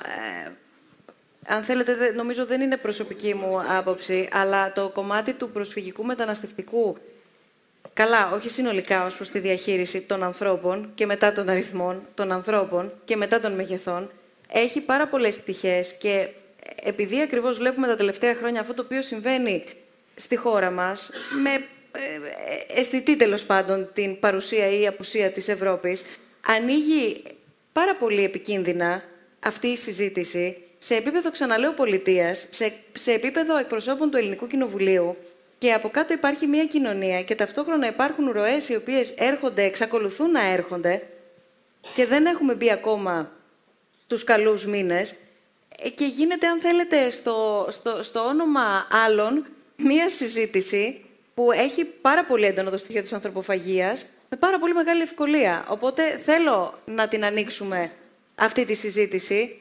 Στον κύριο παρακαλώ πολύ το μικρόφωνο. Θα περιμένετε να σας φέρουν το μικρόφωνο για να σας ακούσουμε. Ωραία. Ελάτε. Καλ, καταρχάς, καλησπέρα σας. Καλησπέρα σας. Ε, ε, ε, πρέπει να μας πείτε, τουλάχιστον εσείς που είστε ειδικοί, εάν υπάρχουν κατά αναλογία πληθυσμού δημόσιοι βρεφονιπιακοί σταθμοί εδώ και δεκάδες χρόνια. Επίσης πρέπει να μας πείτε εσείς που είστε ειδικοί, για ποιο λόγο οι νέοι γονείς, είτε μονογονιακοί, είτε κανονικές οικογένειες, αισθάνονται κυνηγημένοι από τον εμπορικό κόσμο. Επίσης πρέπει να μας πείτε εσείς, γιατί εγώ είμαι επιχειρηματίας, πώς εμένα θα με βοηθήσετε, ούτως ώστε να επιδιώξω να έχω νέους ανθρώπους και γονείς που θα είναι κοντά μου και όχι να τους κυνηγάω. Παρακαλώ, απαντήστε μας. Να σας απαντήσουν, αλλά να, να σας υπενθυμίσω ότι δεν είναι ε, οι εκπρόσωποι των κυβερνήσεων που νομοθετούν επίσης. Όχι, πιστεύω ότι ο Γι' καθηγητής αυτό. ε, Κίκη Όχι, και ναι. εσείς που είστε πάνω Ωραία. στην έδρα, Πολύ σύντομα. είσαστε ειδικοί επί του θέματος. Πολύ σύντομα. Και έχω και κάτι Ναι. το οποίο το έχω ξεκινήσει το 1997 επί Δημαρχίας Αβραμόπουλου και ευγενός μου απάντησε. Ο κύριος Σιμίτης πάλι το ίδιο. Δυστυχώς όμως το θέμα αυτό παρέμεινε και παραμένει χωρίς κανείς να νοιάζεται. Είναι ένα ρεύμα ευρωπαϊκό. Εμείς όμως εδώ πέρα, σαν Ελλάδα, έχουμε και ένα λόγο παραπάνω, λόγω ε, γεωγραφικής θέσης. Δεν μα- θα περιμένουμε από ξένους να μας πούν τι θα κάνουμε. Πρέπει από μόνοι μας να βγάλουμε τον τρόπο που θα παραμείνουμε. Αν και το αμερικάνικο πρότυπο θα κυριαρχήσει. Να είστε Εντάξει, σίγουροι μην γι' πάμε αυτό. τώρα στα- Ίσα δικαιώματα στους ξένους. Υποχρεώσεις και δικαιώματα. Πρέπει να, είναι, να έχουν τις υποχρεώσεις τους, αλλά και τα δικαιώματά τους. Και αυτοί θα γενοβολήσουν. Διότι οι μάνες γεννούν τα έθνη και οι κυβερνήσεις των εθνών γεννούν τις μάνες. Πολύ σύντομα για τους, βιοβρα- για τους ε, βρε- βρεφονιπιακούς σταθμούς. Έχετε απόλυτο δίκιο για δύο λόγους. Πρώτον για τον αριθμό, γιατί δεν υπάρχουν βρεφονιπιακοί σταθμοί ε, για να καλύψουν τις ανάγκες των εργαζομένων γυναικών. Και το δεύτερο, ε, σημαντικότερο, είναι όσοι υπάρχουν στις μία μισή ώρα ή δύο η ώρα έχουν κλείσει. Ενώ οι γυναίκες περισσότερες δουλεύουν μέχρι τις 5 η ώρα. Και επειδή και εγώ και η γυναίκα μου δουλεύουν, μας είπαν από το Αρσάκι ότι το παιδί σας, κύριε, πάρτε στις 2 η ώρα και ο βρεφονιπιακό σταθμό μας είπε: Εάν δεν έρθετε να το πάρετε, θα το στείλουμε στην αστυνομία, να το παραλάβετε από την αστυνομία. Ε, μπορώ να πω κάτι Ελάτε, το οποίο ναι. είναι δομικό πάνω στους βρεφονιπιακούς και σε αυτά που ζητάμε και από άλλα πράγματα της υγείας κτλ. Κάθε χώρα πρέπει να κοιτάει να γίνεται όλο ένα και πιο παραγωγική, ώστε να της μένουν χρήματα να έχει βρεφονιπιακούς σταθμούς όσους πρέπει, ε, περίθαλψη όσοι χρειάζεται κτλ. Δυστυχώς, και όταν είχαμε τις παχές αγελάδες, η Ελλάδα δεν παρήγαγε υποδομές. Είναι αυτές οι μεταρρυθμίσεις που δεν έγιναν ποτέ. Παρήγαγε καταναλωτές Rolex, Land Rover κτλ. Και δεν περίσσεψαν. Δηλαδή ήταν, ήμασταν πλούσιοι επειδή καταναλώναμε. Αυτό είναι το μισό σκέλος της εξίσωσης. Γι' αυτό και δεν έχουμε γίνει μια ανταγωνιστική Μάλιστα. χώρα όπως θα έπρεπε. Σας ακούμε. Ε, καλησπέρα και από μένα. Με λένε Διονύση Προβήμα από το Κέντρο Εκπαιδευτικών Μελετών και Τεκμηρίωσης. Ε, άκουσα πολύ προσεκτικά αυτά που είπατε και έχω μερικές ερωτήσεις. Πρώτα απ' όλα για το συνταξιοδοτικό σύστημα στην Ελλάδα. Την ε, προηγούμενη δεκαετία, αν δεν κάνω λάθος, όταν ξεκίνησε η κρίση από τις Ηνωμένες Πολιτείες, ένα από τα προβλήματα που όθησαν, που δημιούργησαν μάλλον, που ήταν αιτίες αυτής της κρίσης, ήταν το συνταξιοδοτικό σύστημα στις Ηνωμένες Πολιτείες. Να υπενθυμίσω ότι στην Enron, που ήταν μια μεγάλη, πάρα πολύ μεγάλη εταιρεία, είχε ιδιωτικό ασφαλιστικό σύστημα για τους εργαζόμενους της. Όταν τελικά έκλεισε η Enron, οι, αυ- οι συγκεκριμένοι εργαζόμενοι, μιας και δεν υπήρχε δημόσιος Πυλώνας. πυλώνας, αναγκάστηκαν να συνεχίσουν να δουλεύουν ακόμη και στα 67 και στα 70 και στα 75, γιατί δεν μπορούσαν να τα βγάλουν πέρα. Ε, επειδή, όπως είπε προηγουμένως ο κύριος που μίλησε, ε, πολύ πιθανό να πάμε προς, αυτό το, προς αυτή την κατεύθυνση.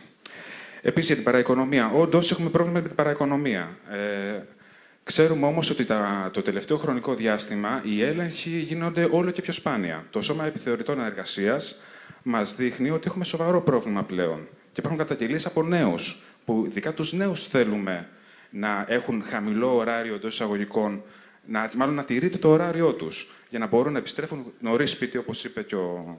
Ο κ. Φαντόπουλος. Ναι, για να μπορούν να προσέχουν τα παιδιά τους. Γιατί άμα κάθονται 12 ώρες στη δουλειά και τους απειλεί ο εργοδότης και τους λέει ότι άμα δεν κάτσει 12 ώρες θα, σηκωθεί- θα σε απολύσω, προφανώς δεν θα κάνουν και παιδί. Θα κάνουν πολύ πολύ ένα τελευταία στιγμή. Επίσης, έχω πολλά ερωτήματα, έτσι.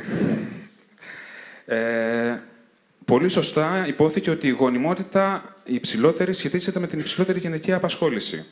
Κάτι το οποίο σημαίνει, κατά την προσωπική μου άποψη, έτσι όπως το καταλαβαίνω, ότι πρέπει να εργάζονται και οι δύο στην οικογένεια για να κάνουν παιδί. Κάτι που προφανώς το ξέρουμε επίσης και εδώ, στην Ελλάδα. Ειδικά στα χρόνια της κρίσης υπήρχαν οικογένειες, που, μάλλον ζευγάρια, που εργαζόταν μόνο ο ένας, ίσως και αυτός έπαιρνε μισό μισθό. Για τους πρόσφυγες και τους μετανάστες. Στην Ελλάδα έχουμε περάσει ήδη πριν από ένα αιώνα περίπου ένα, μια μεγάλη προσφυγική κρίση με τους Έλληνες που είχαν έρθει από τη Μικρά Ασία. Και αν δεν κάνω λάθος, τότε σαν ποσοστό επί του πληθυσμού ήταν πολύ μεγαλύτερο. Νομίζω πως είχε αυξηθεί κατά 25% ο πληθυσμός της Ελλάδας, αν δεν κάνω λάθος με τα νούμερα. Ε, τότε καλώς, κακώς τα βγάλαμε πέρα. Αυτ, κάποιοι που ήρθαν ήταν και Αρμένοι. Δεν ήταν μόνο Έλληνες, έτσι. Εγώ να σας πω, επειδή ήμουν, γεννήθηκα τη δεκαετία του 80, νόμιζα ότι οι Αρμένοι είναι κάτι σαν τους Θεσσαλονίκης. Υπάρχει κάποιο, κάποια περιοχή στην Ελλάδα, η Αρμενία, και γι' αυτό έχουν αυτή την περίεργη κατάληξη. Παρ' όλα αυτά, εντάχθηκαν. Στους πρόσφυγες που έχουμε τώρα, αυτή τη στιγμή οι δομές εκπαίδευσης για, τους- για τα προσφυγόπουλα υπολειτουργούν. Πώς θα ενταχθούν αυτές οι μάζες που είναι αυτή τη στιγμή στα νησιά απομονωμένες, θα κάνουμε το ίδιο. Πώς θα ενταχθούν στην ελληνική κοινωνία, Θα κάνουμε το ίδιο λάθος που έγινε στη Γαλλία, όταν τη δεκαετία του 60, αν δεν κάνω λάθος, έρχονταν οι μετανάστες από τη Βόρεια Αφρική και τους βάζανε σε γκέτο με αποτέλεσμα μετά από 40-50 χρόνια να τους θεωρούν, να θεωρούν μάλλον αυτοί τους εαυτούς τους ούτε Γάλλους ούτε ξένους. Με αποτέλεσμα να έχουμε τους τζιχαντιστές που φεύγαν από την, Ευρω...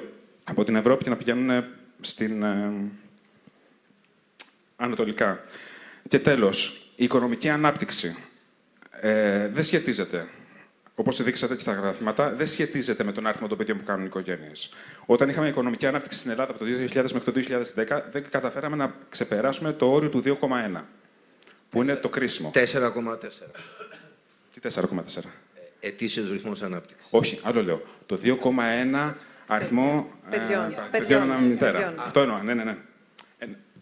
Ε, άρα, ε, λέμε ακριβώς το ίδιο πράγμα, με άλλα λόγια. Λοιπόν, ε, και προ, προφανώς η επιδοματική πολιτική δεν φτάνει. Τελευταίο ερώτημα αυτό, γιατί σας κουράζω, το ξέρω. Καθόλου. Σχόλιο είναι, όλο σχόλια κάνετε. Δεν Όχι, έχετε ερώτηση ερωτήσει. ήταν. Ερώτηση ήταν. Ερωτήσεις να- ήταν. να Και για το ξεκινήσω. συνταξιδοτικό, Να, να ολοκληρώσει αυτό που λέει. και- Τελευταία, τελευταίο σχόλιο, αν θέλετε ερώτηση. Λέτε πολύ σωστά ότι δεν πρέπει να στηριχτούμε στις επιδοματικές πολιτικές. Δεν πρέπει να έχουμε ένα κράτος το οποίο θα βοηθάει τις γυναίκες να γεννάνε πρώτα απ' όλα δωρεάν. Δεν θα πρέπει να έχουμε ένα σχολείο το οποίο θα λειτουργεί ε, όχι μόνο το τις πρωινές ώρες, αλλά και τις μεσημεριανές απογευματινές, το οποίο σημαίνει ότι θα πρέπει να έχουμε μόνιμο διδακτικό προσωπικό. Σας το λέω αυτό γιατί κάνω, είμαι, ξαναλέω, από το Κέντρο Εκπαιδευτικών Μελετών και Τεκμηρίωσης. Μάλιστα. Άρα, αυτή τη στιγμή, όταν έχουμε εργαζόμενους οι οποίοι είναι μόνιμα ε, υπό το φόβο της απόλυσης, και αυτό ισχύει και στο δημόσιο τομέα πλέον και στον ιδιωτικό, στο δημόσιο τομέα, επειδή μου το λέτε, επειδή είμαι εκπαιδευτικός, έχουμε 40.000 αυτή τη στιγμή εκπαιδευτικούς, εκ των οποίων είναι αρκετοί που παίρνουν μέσω μηνιαίο μισθό κάτω από το όριο της φτώχειας. Έχουμε εκπαιδευτικούς που έχουν έρθει, που έχουν διοριστεί το Δεκέμβρη, θα απολυθούν τον Ιούνιο. Ο μισθός τους είναι 1.000 ευρώ, οπότε για 12 πάει στα 500 ευρώ. Μάλιστα. Αυτή προφανώ. Εντάξει. Πείτε το πώ θέλετε. Αυτοί δεν πρέπει να διοριστούν για να βοηθήσουμε στην επίλυση του δημογραφικού για να κάνουν παιδιά. Γιατί αυτοί είναι κυρίως νέοι. Ευχαριστώ πάρα πολύ και Εμείς συγγνώμη. ευχαριστούμε πολύ. Παρακαλώ, το μικρόφωνο στους δύο κυρίους που έχω ήδη δει έχουν σηκώσει το χέρι τους. Ένα πολύ σύντομο στο μεταξύ σχόλιο στα όσα ακούστηκαν. Ελάτε κύριε Φοντόπουλε. Τώρα, α, πολύ ωραία. Ε, δάσκαλος είμαι κι εγώ, αλλά πόσο καλός δάσκαλος είμαι δεν θα, θα μου το δείξει η μονιμότητα, αλλά οι φοιτητές μου και η ανταποκρισιμότητά μου. Πόσο συμμετέχω και πόσο τους εμπνέω να, κάνουν, να, μην, να γίνουν στελέχοι στην κοινωνία. Ε, πολύ σύντομα για το, για το προσφυγικό 1930. Κυρίες και κύριοι, 29-30 έρχονται οι Σμυρνιές στην Ελλάδα, οι οποίες οι συμβολές, γιατί το σημαντικότερο στο, στο μεταναστευτικό που λέτε, στο προσφυγικό, είναι η προσαρμοστικότητα στην ελληνική κοινωνία. Εδώ έχουμε μουσουλμάνους οι οποίοι λένε όχι, θα είναι το δικό μου πρότυπο και όχι το δικό σου. Η προσαρμοστικότητα λοιπόν και η συμβολή στις μερνιές ήταν ότι ασπρίσανε καλά τις γειτονιές τις όλες και μειώθηκε η θνησιμότητα από τις λιμότητες και παρασιτικές ασθένειες κάθετα. Και ήταν όλο αυτό το εργατικό δυναμικό το οποίο έδωσε μεγάλη συμβολή. Άρα όταν βλέπουμε το προσφυγικό να το βλέπουμε την έννοια της προσαρμοστικότητας στην ελληνική κοινωνία και όχι της αντίθεσης του. Συγγνώμη κύριε Φαντόπουλε, αν μπορεί εγώ να μην το κατάλαβα καλά, αλλά ε, θέλετε να πείτε ότι εμείς είμαστε τόσο καλά οργανωμένοι που δεν προσαρμόζονται εκείνοι; Ε, τώρα, επειδή με προκαλείτε, έχουμε κάνει μελέτες ε, στην ε, Χίο, στην, ε, στη Μόρια και, και ένα από τα θέματα που αντιμετωπίσαμε στα νοσοκομεία σε αυτές τις περιπτώσεις ήταν το εξής. είδαμε ότι στους Έλληνες καταγραφόταν ένα 18% κοινωνικός αποκλεισμός των Ελλήνων από τους πρόσφυγες. Και τους λέω στου φοιτητές μου, εσείς έχετε κάνει λάθος τα στοιχεία. Αν με κάψατε, ξανακοιτάξτε από την αρχή. Και τα κοιτάξαμε μια και δυο και τρεις φορές και έβγαινε ότι 18% των Ελλήνων νιώθανε κοινωνικό αποκλεισμό από τους πρόσφυγες. Όταν πήγα στα νοσοκομεία, ε, στο, στο σκυλίτσιο. Αμέσως, αμέσως, αμέσως να το εξηγήσω. Όταν πήγα στα νοσοκομεία, είμαι γέρος και έχω πάρει τον αριθμό 7 και περιμένω στα, ε, στα, στα εξωτερικά ιατρία. Ξαφνικά έρχονται οι ονομαζόμενες οργανώσεις με 25 και 30 και ενώ περιμένω εγώ στις 10 η ώρα και είναι η σειρά μου να μπω, έρχονται και λένε εσείς οι 10 μπείτε εδώ, εσείς οι 8 μπείτε εκεί και εσείς οι 15 πηγαίνετε στο χειρουργικό. Και λέει ναι εγώ είμαι από τις 6 ώρα το πρωί και περιμένω. Ο γιατρός ο Φουκαρά, επειδή έχουν δίκιο και είναι ξέρετε γιατροί, λένε επειδή έχουν το μεταφραστή μαζί τους, δεν μπορώ εγώ να περιμένω. Οπότε πολλοί Έλληνες βλέπετε μέσα από αυτή την άστοχη διείσδυση και επειδή δεν έχουμε καταγράψει αυτή τη στιγμή, δεν έχουμε καταγράψει από τους πρόσφυγες πόσο μας κοστίζουν, τι υπηρεσίες προσφέρουμε για να τα πάρουμε από την Ευρωπαϊκή Ένωση. Άρα είναι πολλά τα θέματα τα οποία θα πρέπει να αναμορφώσουμε, να τα καταγράψουμε και να είμαστε συνεπείς. Κυρία Κουσία. Είναι πάρα πολλά τα θέματα. Ε, είναι καλύτερα να ξέρουμε... Δηλαδή, Δίκιο έχουν όλες οι πλευρές, να το πω έτσι. Δίκιο έχουν όλες οι πλευρές. Το κακό είναι ότι πάρα πολλές πλευρές είναι ημιμαθείς και θεωρούν ότι έχουν το απόλυτο δίκιο. Αυτή η έλλειψη του να καθίσουμε κάτω, να ακούσουμε τον άλλον με ανοιχτά αυτιά, όχι έτοιμοι να απαντήσουμε, αλλά να τον καταλάβουμε πρωτίστως. Εμείς οι περισσότεροι μιλάμε ε, έχοντας στο μυαλό μας τι θα απαντήσουμε, τι έμαθα, τι διάβασα, να το πω αυτό, ωραία τάκα. Λοιπόν, θα λυθούν πολλά πράγματα όταν όλοι οι εμπλεκόμενοι φορείς στο κάθε ένα πρόβλημα που εξετάζουμε, εμπροκειμένου το δημογραφικό ή την υπογεννητικότητα κτλ. Όλοι οι εμπλεκόμενοι φορείς, όχι μόνο η πολιτική και η ακαδημαϊκή και η επιχειρηματική κοινότητα και ο τρίτος τομέας που λέμε η ΜΚΟ, και οι νέοι και οι γέροι και οι μεγαλύτεροι και οι δεν ξέρω τι και άντρες και γυναίκες, εκπρόσωποι, εργοδοτικά σωματεία κτλ. καθίσουν, καταλάβουν τα θέματα της άλλης πλευράς και θελήσουν όχι απλώς να ομονοήσουν, να συνθηκολογήσουν, γιατί έχει compromise από την κάθε πλευρά η λύση που θα προταθεί. Δεν μπορεί η λύση να μας αφορά όλους, να πάμε προς μια κατεύθυνση και όλοι να είμαστε ευχαριστημένοι, που λέμε συνένεση. Η συνένεση δεν υπάρχει στη λύση. Θέλω να ακούσουμε και τον κύριο Δημόπουλο. Ε, σε αυτό το κομμάτι νομίζω ότι η νέα γενιά δεν μπορεί να πει πάρα πολλά. Απλά είναι σημαντικό να καταλάβουμε ότι όσου μετανάστες και αναφέρουμε, ας πούμε ότι στο ιδανικό σημείο ότι λύνουμε το πρόβλημα με τους μετανάστες, Μήπως όμως πάμε σε μια σκέψη ότι θα επαναπαυτώ και τελικά εντείνουμε το δημογραφικό πρόβλημα και πάμε σε μια δημογραφική και μια πολιτισμική αλλίωση και όπως πολύ όμορφα υπόθηκε πριν, θα νιώθω η μειονότητα στη χώρα μου, ενώ εν τέλει έχω λύσει το πρόβλημα. Δεν μπορεί να χαρακτηριστεί λίγο φοβικό αυτό; Θέλω να πω μια καλά οργανωμένη... Κινούμε, στη, κινούμε, κα, κινούμε κα, στο όριο του ρατσισμού κάνω, αυτή τη στιγμή. Κάνω έντονα τον αντίλογο, γιατί πρέπει να, να, ε, νομίζω να την κάνουμε λίγο ειλικρινώς αυτή τη συζήτηση.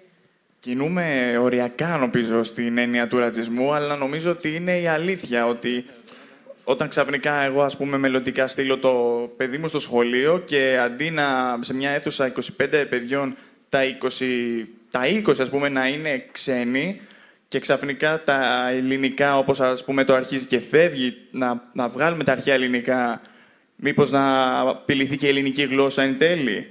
Το πάω, είναι πολύ τραβηγμένο αυτό που λέω, αλλά μπορεί να ξεκινήσει από κάτι πολύ μικρό και να φτάσει σε υπερβολικό βαθμό. Αυτή είναι η άποψή μου. Κυρία Τραγάκη. Αντικειμενικά, αύξηση του πληθυσμού δεν μπορούμε να έχουμε παρά μόνο με μετανάστευση. Από την άλλη μεριά, η μετανάστευση δεν μπορεί να είναι, ή μάλλον το δημογραφικό δεν μπορεί να είναι το άλοθη για τη μεταναστευτική πολιτική. Η μεταναστευτική πολιτική πρέπει να είναι μία και πρέπει να υπάρχει. Και μεταναστευτική πολιτική σημαίνει ελέγχο της ροές σε ποσότητα και σε ποιότητα. Υπάρχουν χώρες οι οποίες έχουν λύσει ή έχουν συμπληρώσει τα κενά της δημογραφικής τους πυραμίδας και έχουν ενισχύσει την ανάπτυξή τους. Η Αμερική, ο Καναδάς, η Αυστραλία είναι οι χώρες όμως με την αυστηρότερη πολιτική εισόδου και τις μεγαλύτερες κυρώσεις στους ανθρώπους που παρανομούν στους νόμους στις χώρες αυτές. Η πολιτική μεταναστευτική επιβάλλεται να υπάρχει. Το μεταναστευτικό και το προσφυγικό, απ' την άλλη, δεν μπορούν να είναι... Ε, δεν μπορούν να χρησιμοποιούνται σαν άλοθη. Το δημογραφικό δεν είναι άλοθη. Θα είχαμε άλλη πολιτική απέναντι στους πρόσφυγες αν δεν είχαμε δημογραφικό πρόβλημα. Θα ήμασταν ανέστητοι; Θα ήμασταν πιο ευαισθητοποιημένοι; Η πραγματικότητα είναι, ένα είναι το προσφυγικό το οποίο ενεργοποιεί τα ανακλαστικά, τα ανθρωπιστικά. Το μεταναστευτικό είναι ένα άλλο ζήτημα, το οποίο ναι μπορεί να χρησιμοποιηθεί σαν εργαλείο, με προϋποθέσεις και με ανθρώπους που ξέρουν να, διαχει... να χειρίζονται αυτό το εργαλείο. Ένα ερώτημα που έχει έρθει και κυρία Ράγκα αμέσως ε, ο λόγος σε εσάς ε, αφορά στο κατά πόσο η μεταφορά πληθυσμών, προσφύγων ή μεταναστών σε εγκαταλελειμμένα χωριά, νησιά, στην περιφέρεια όπου έχει ε, ερημώσει πια, θα μπορούσε να, να αποτελεί ένα, ένα μέτρο. Αν γίνεται στοχευμένα και με κάποια πολιτική, ο σκοπός είναι η ένταξη, δεν είναι η γκαιτοποίηση. Αν μέσα από την ε, αναζωπήρωση και αναζωγόνηση μιας περιοχής δημιουργηθούν και υπάρχουν οι, οι κατάλληλες υποδομές ώστε αυτοί οι άνθρωποι να μπορέσουν να μπουν και να προσφέρουν κοινωνικά και οικονομικά είναι κάτι εντελώς διαφορετικό από το να γκαιτοποιώ και να δημιουργώ... Πάντως, ακούγοντάς σας, ε, είτε γκαιτοποιηθούν, όπως λέτε, είτε οργανωμένα ενταχθούν, η ευθύνη στον ίδιο παρονομαστή πηγαίνει. Ποιος είναι ο παρονομαστής; Το κράτος. Εννοείται. Oh, κοιτάξτε να δείτε, όταν μιλάμε για υποδομές, Ναι. το κράτος τις βάζει. Αλλιώς ποιος τις βάζει; Συμμετέχει όμως το κράτος με ανοιχτές διαβουλεύσεις και με όλη την κοινωνία όταν συζητάει, ώστε οι δομές και το πλαίσιο που θα βάλει να είναι αρεστό και να μην κάνουμε κάθε τρεις και πέντε απεργία επειδή δεν άρεσε στον κύριο Ιφαντόπουλο ας πούμε, και στους πέντε μαθητές του. Μάλιστα. Με στοχοποιείτε και... Κυρία Ράγκα. Θα ήθελα να κάνω ένα μικρό σχόλιο σε αυτό- σε αυτό και να επανέλθω σε κάτι που ήθελα να πω. Ε, είναι πολύ σημαντικό όταν μια κοινωνία θέλει ή ζητάτε να ε, εντάξει μετανάστες ή πρόσφυγες, ε, να τις δίνονται και τα εργαλεία να το κάνει. Όταν λοιπόν έχουμε και όλα αυτά τα νησιά τα οποία πραγματικά υποφέρουν από αυτό το κύμα μετανάστευσης και προσφυγικού και δεν έχουν τα εργαλεία προκειμένου να μπορέσουν να εντάξουν αυτούς τους ανθρώπους και να μην δημιουργηθούν τα γκέτο, όταν όλη αυτή η κατάσταση δημιουργεί μια, ένα ρατσισμό γιατί όλα αυτά τα συναισθήματα και οι δυσκολίες ε, προκύπτουν, είναι μεγάλο πρόβλημα. Εκεί πάντως μια χαρά ασκούνται πολιτικές. Δεν θα Εκεί έχουμε διαφωνήσω. μια έφεση. Ναι, αυτό που έχουμε όμως είναι ότι ε, πρέπει να το πούμε ξεκάθαρα, ότι έχουμε ένα κράτος ενάντια στην τοπική αυτοδιοίκηση. Η τοπική αυτοδιοίκηση έχει ξεσηκωθεί και ποιο είναι το κράτος και ποιο είναι το περιφερειακό κράτος και ποιο πρέπει να ακούσουμε. Το περιφερειακό κράτος ή το κράτος. Έναν από τους δύο πρέπει να ακούσουμε. Όχι, ποιος κάνει τις πολιτικές έχει σημασία. Ελέγχθηκε. Και εδώ έχει σημασία αντί να σηκώνονται και να μαζεύονται στις πλατείες, κατά πόσο θα μπορέσουν να αναπτύξουν πολιτικές ένταξει, αν να το θέλουν όμως κιόλας. Δεν μπορώ εγώ να μου επιβληθεί να συμπεριφέρομαι με, ε, με τσεμπέρι και να έχω τις αντιλήψεις και όταν πηγαίνω να έχω την απέτηση επειδή είναι η γυναίκα μου και η γυναίκα μου δεν θεωρείται αξιόλογο ε, μέλος της κοινωνίας επειδή είναι μουσουλμανικές οι κοινωνίες και οθωμανικές κοινωνίες να επιβάλλω ότι θα πρέπει να είναι κατεξοχήν γυναίκα ο γυναικολόγος που θα εξετάσει τη γυναίκα μου γιατί διαφορετικά δεν υπηρετεί στο, το δικό μου συμφέρον. Θα πρέπει να καταλάβουμε να υπάρχει ενημέρωση, εκπαίδευση και σωστές στοχευμένες Μάλιστα. Άρα επιβεβαιώνεται ότι καταλήγουμε στην ε, ευθύνη του κράτους. Ο κύριος, εσείς και αμέσως μετά εσείς. Ένα σχόλιο που ναι, ελάτε, ελάτε, κυρία Ράκη, Αυτό για που θα ήθελα να δώσω να καταλάβει ο κόσμος είναι το εξής. Σήμερα, αν διπλασιαστούν οι γεννήσεις, δεν λύνεται το δημογραφικό. Σήμερα, αν έρθει κύμα μετανάστευσης το οποίο θα στηρίξει, αν θέλετε, την απασχόληση και τα ταμεία μας, πάλι δεν λύνεται μόνο με αυτόν τον τρόπο το δημογραφικό. Υπάρχει και ένα πολύ μεγάλο κομμάτι, το οποίο πρέπει να έχουμε στα υπόψη. De facto, είμαστε μια κοινωνία που γυράσκει. De facto, θα υπάρχουν ανάγκες οι οποίες θα πρέπει να ανταποκριθούμε σε αυτό το γυρασμένο πληθυσμό. Είτε αυτές είναι το κομμάτι της υγείας, είτε αυτές είναι το κομμάτι της φροντίδας, είτε αυτές είναι το κομμάτι της ενεργούς συμμετοχής αυτών των ανθρώπων που θα είναι πολλοί και ήδη είναι πολλοί για να προσφέρουν όχι μόνο μέσα από την απασχόληση και μέσα από τον εθελοντισμό, μέσα από την κοινωνική τους δράση, γιατί αυτό είναι ένα κομμάτι το οποίο δεν το έχουμε μετρήσει ουσιαστικά. Το πόσο, πόσα χρήματα είναι η κοινωνική προσφορά των ανθρώπων.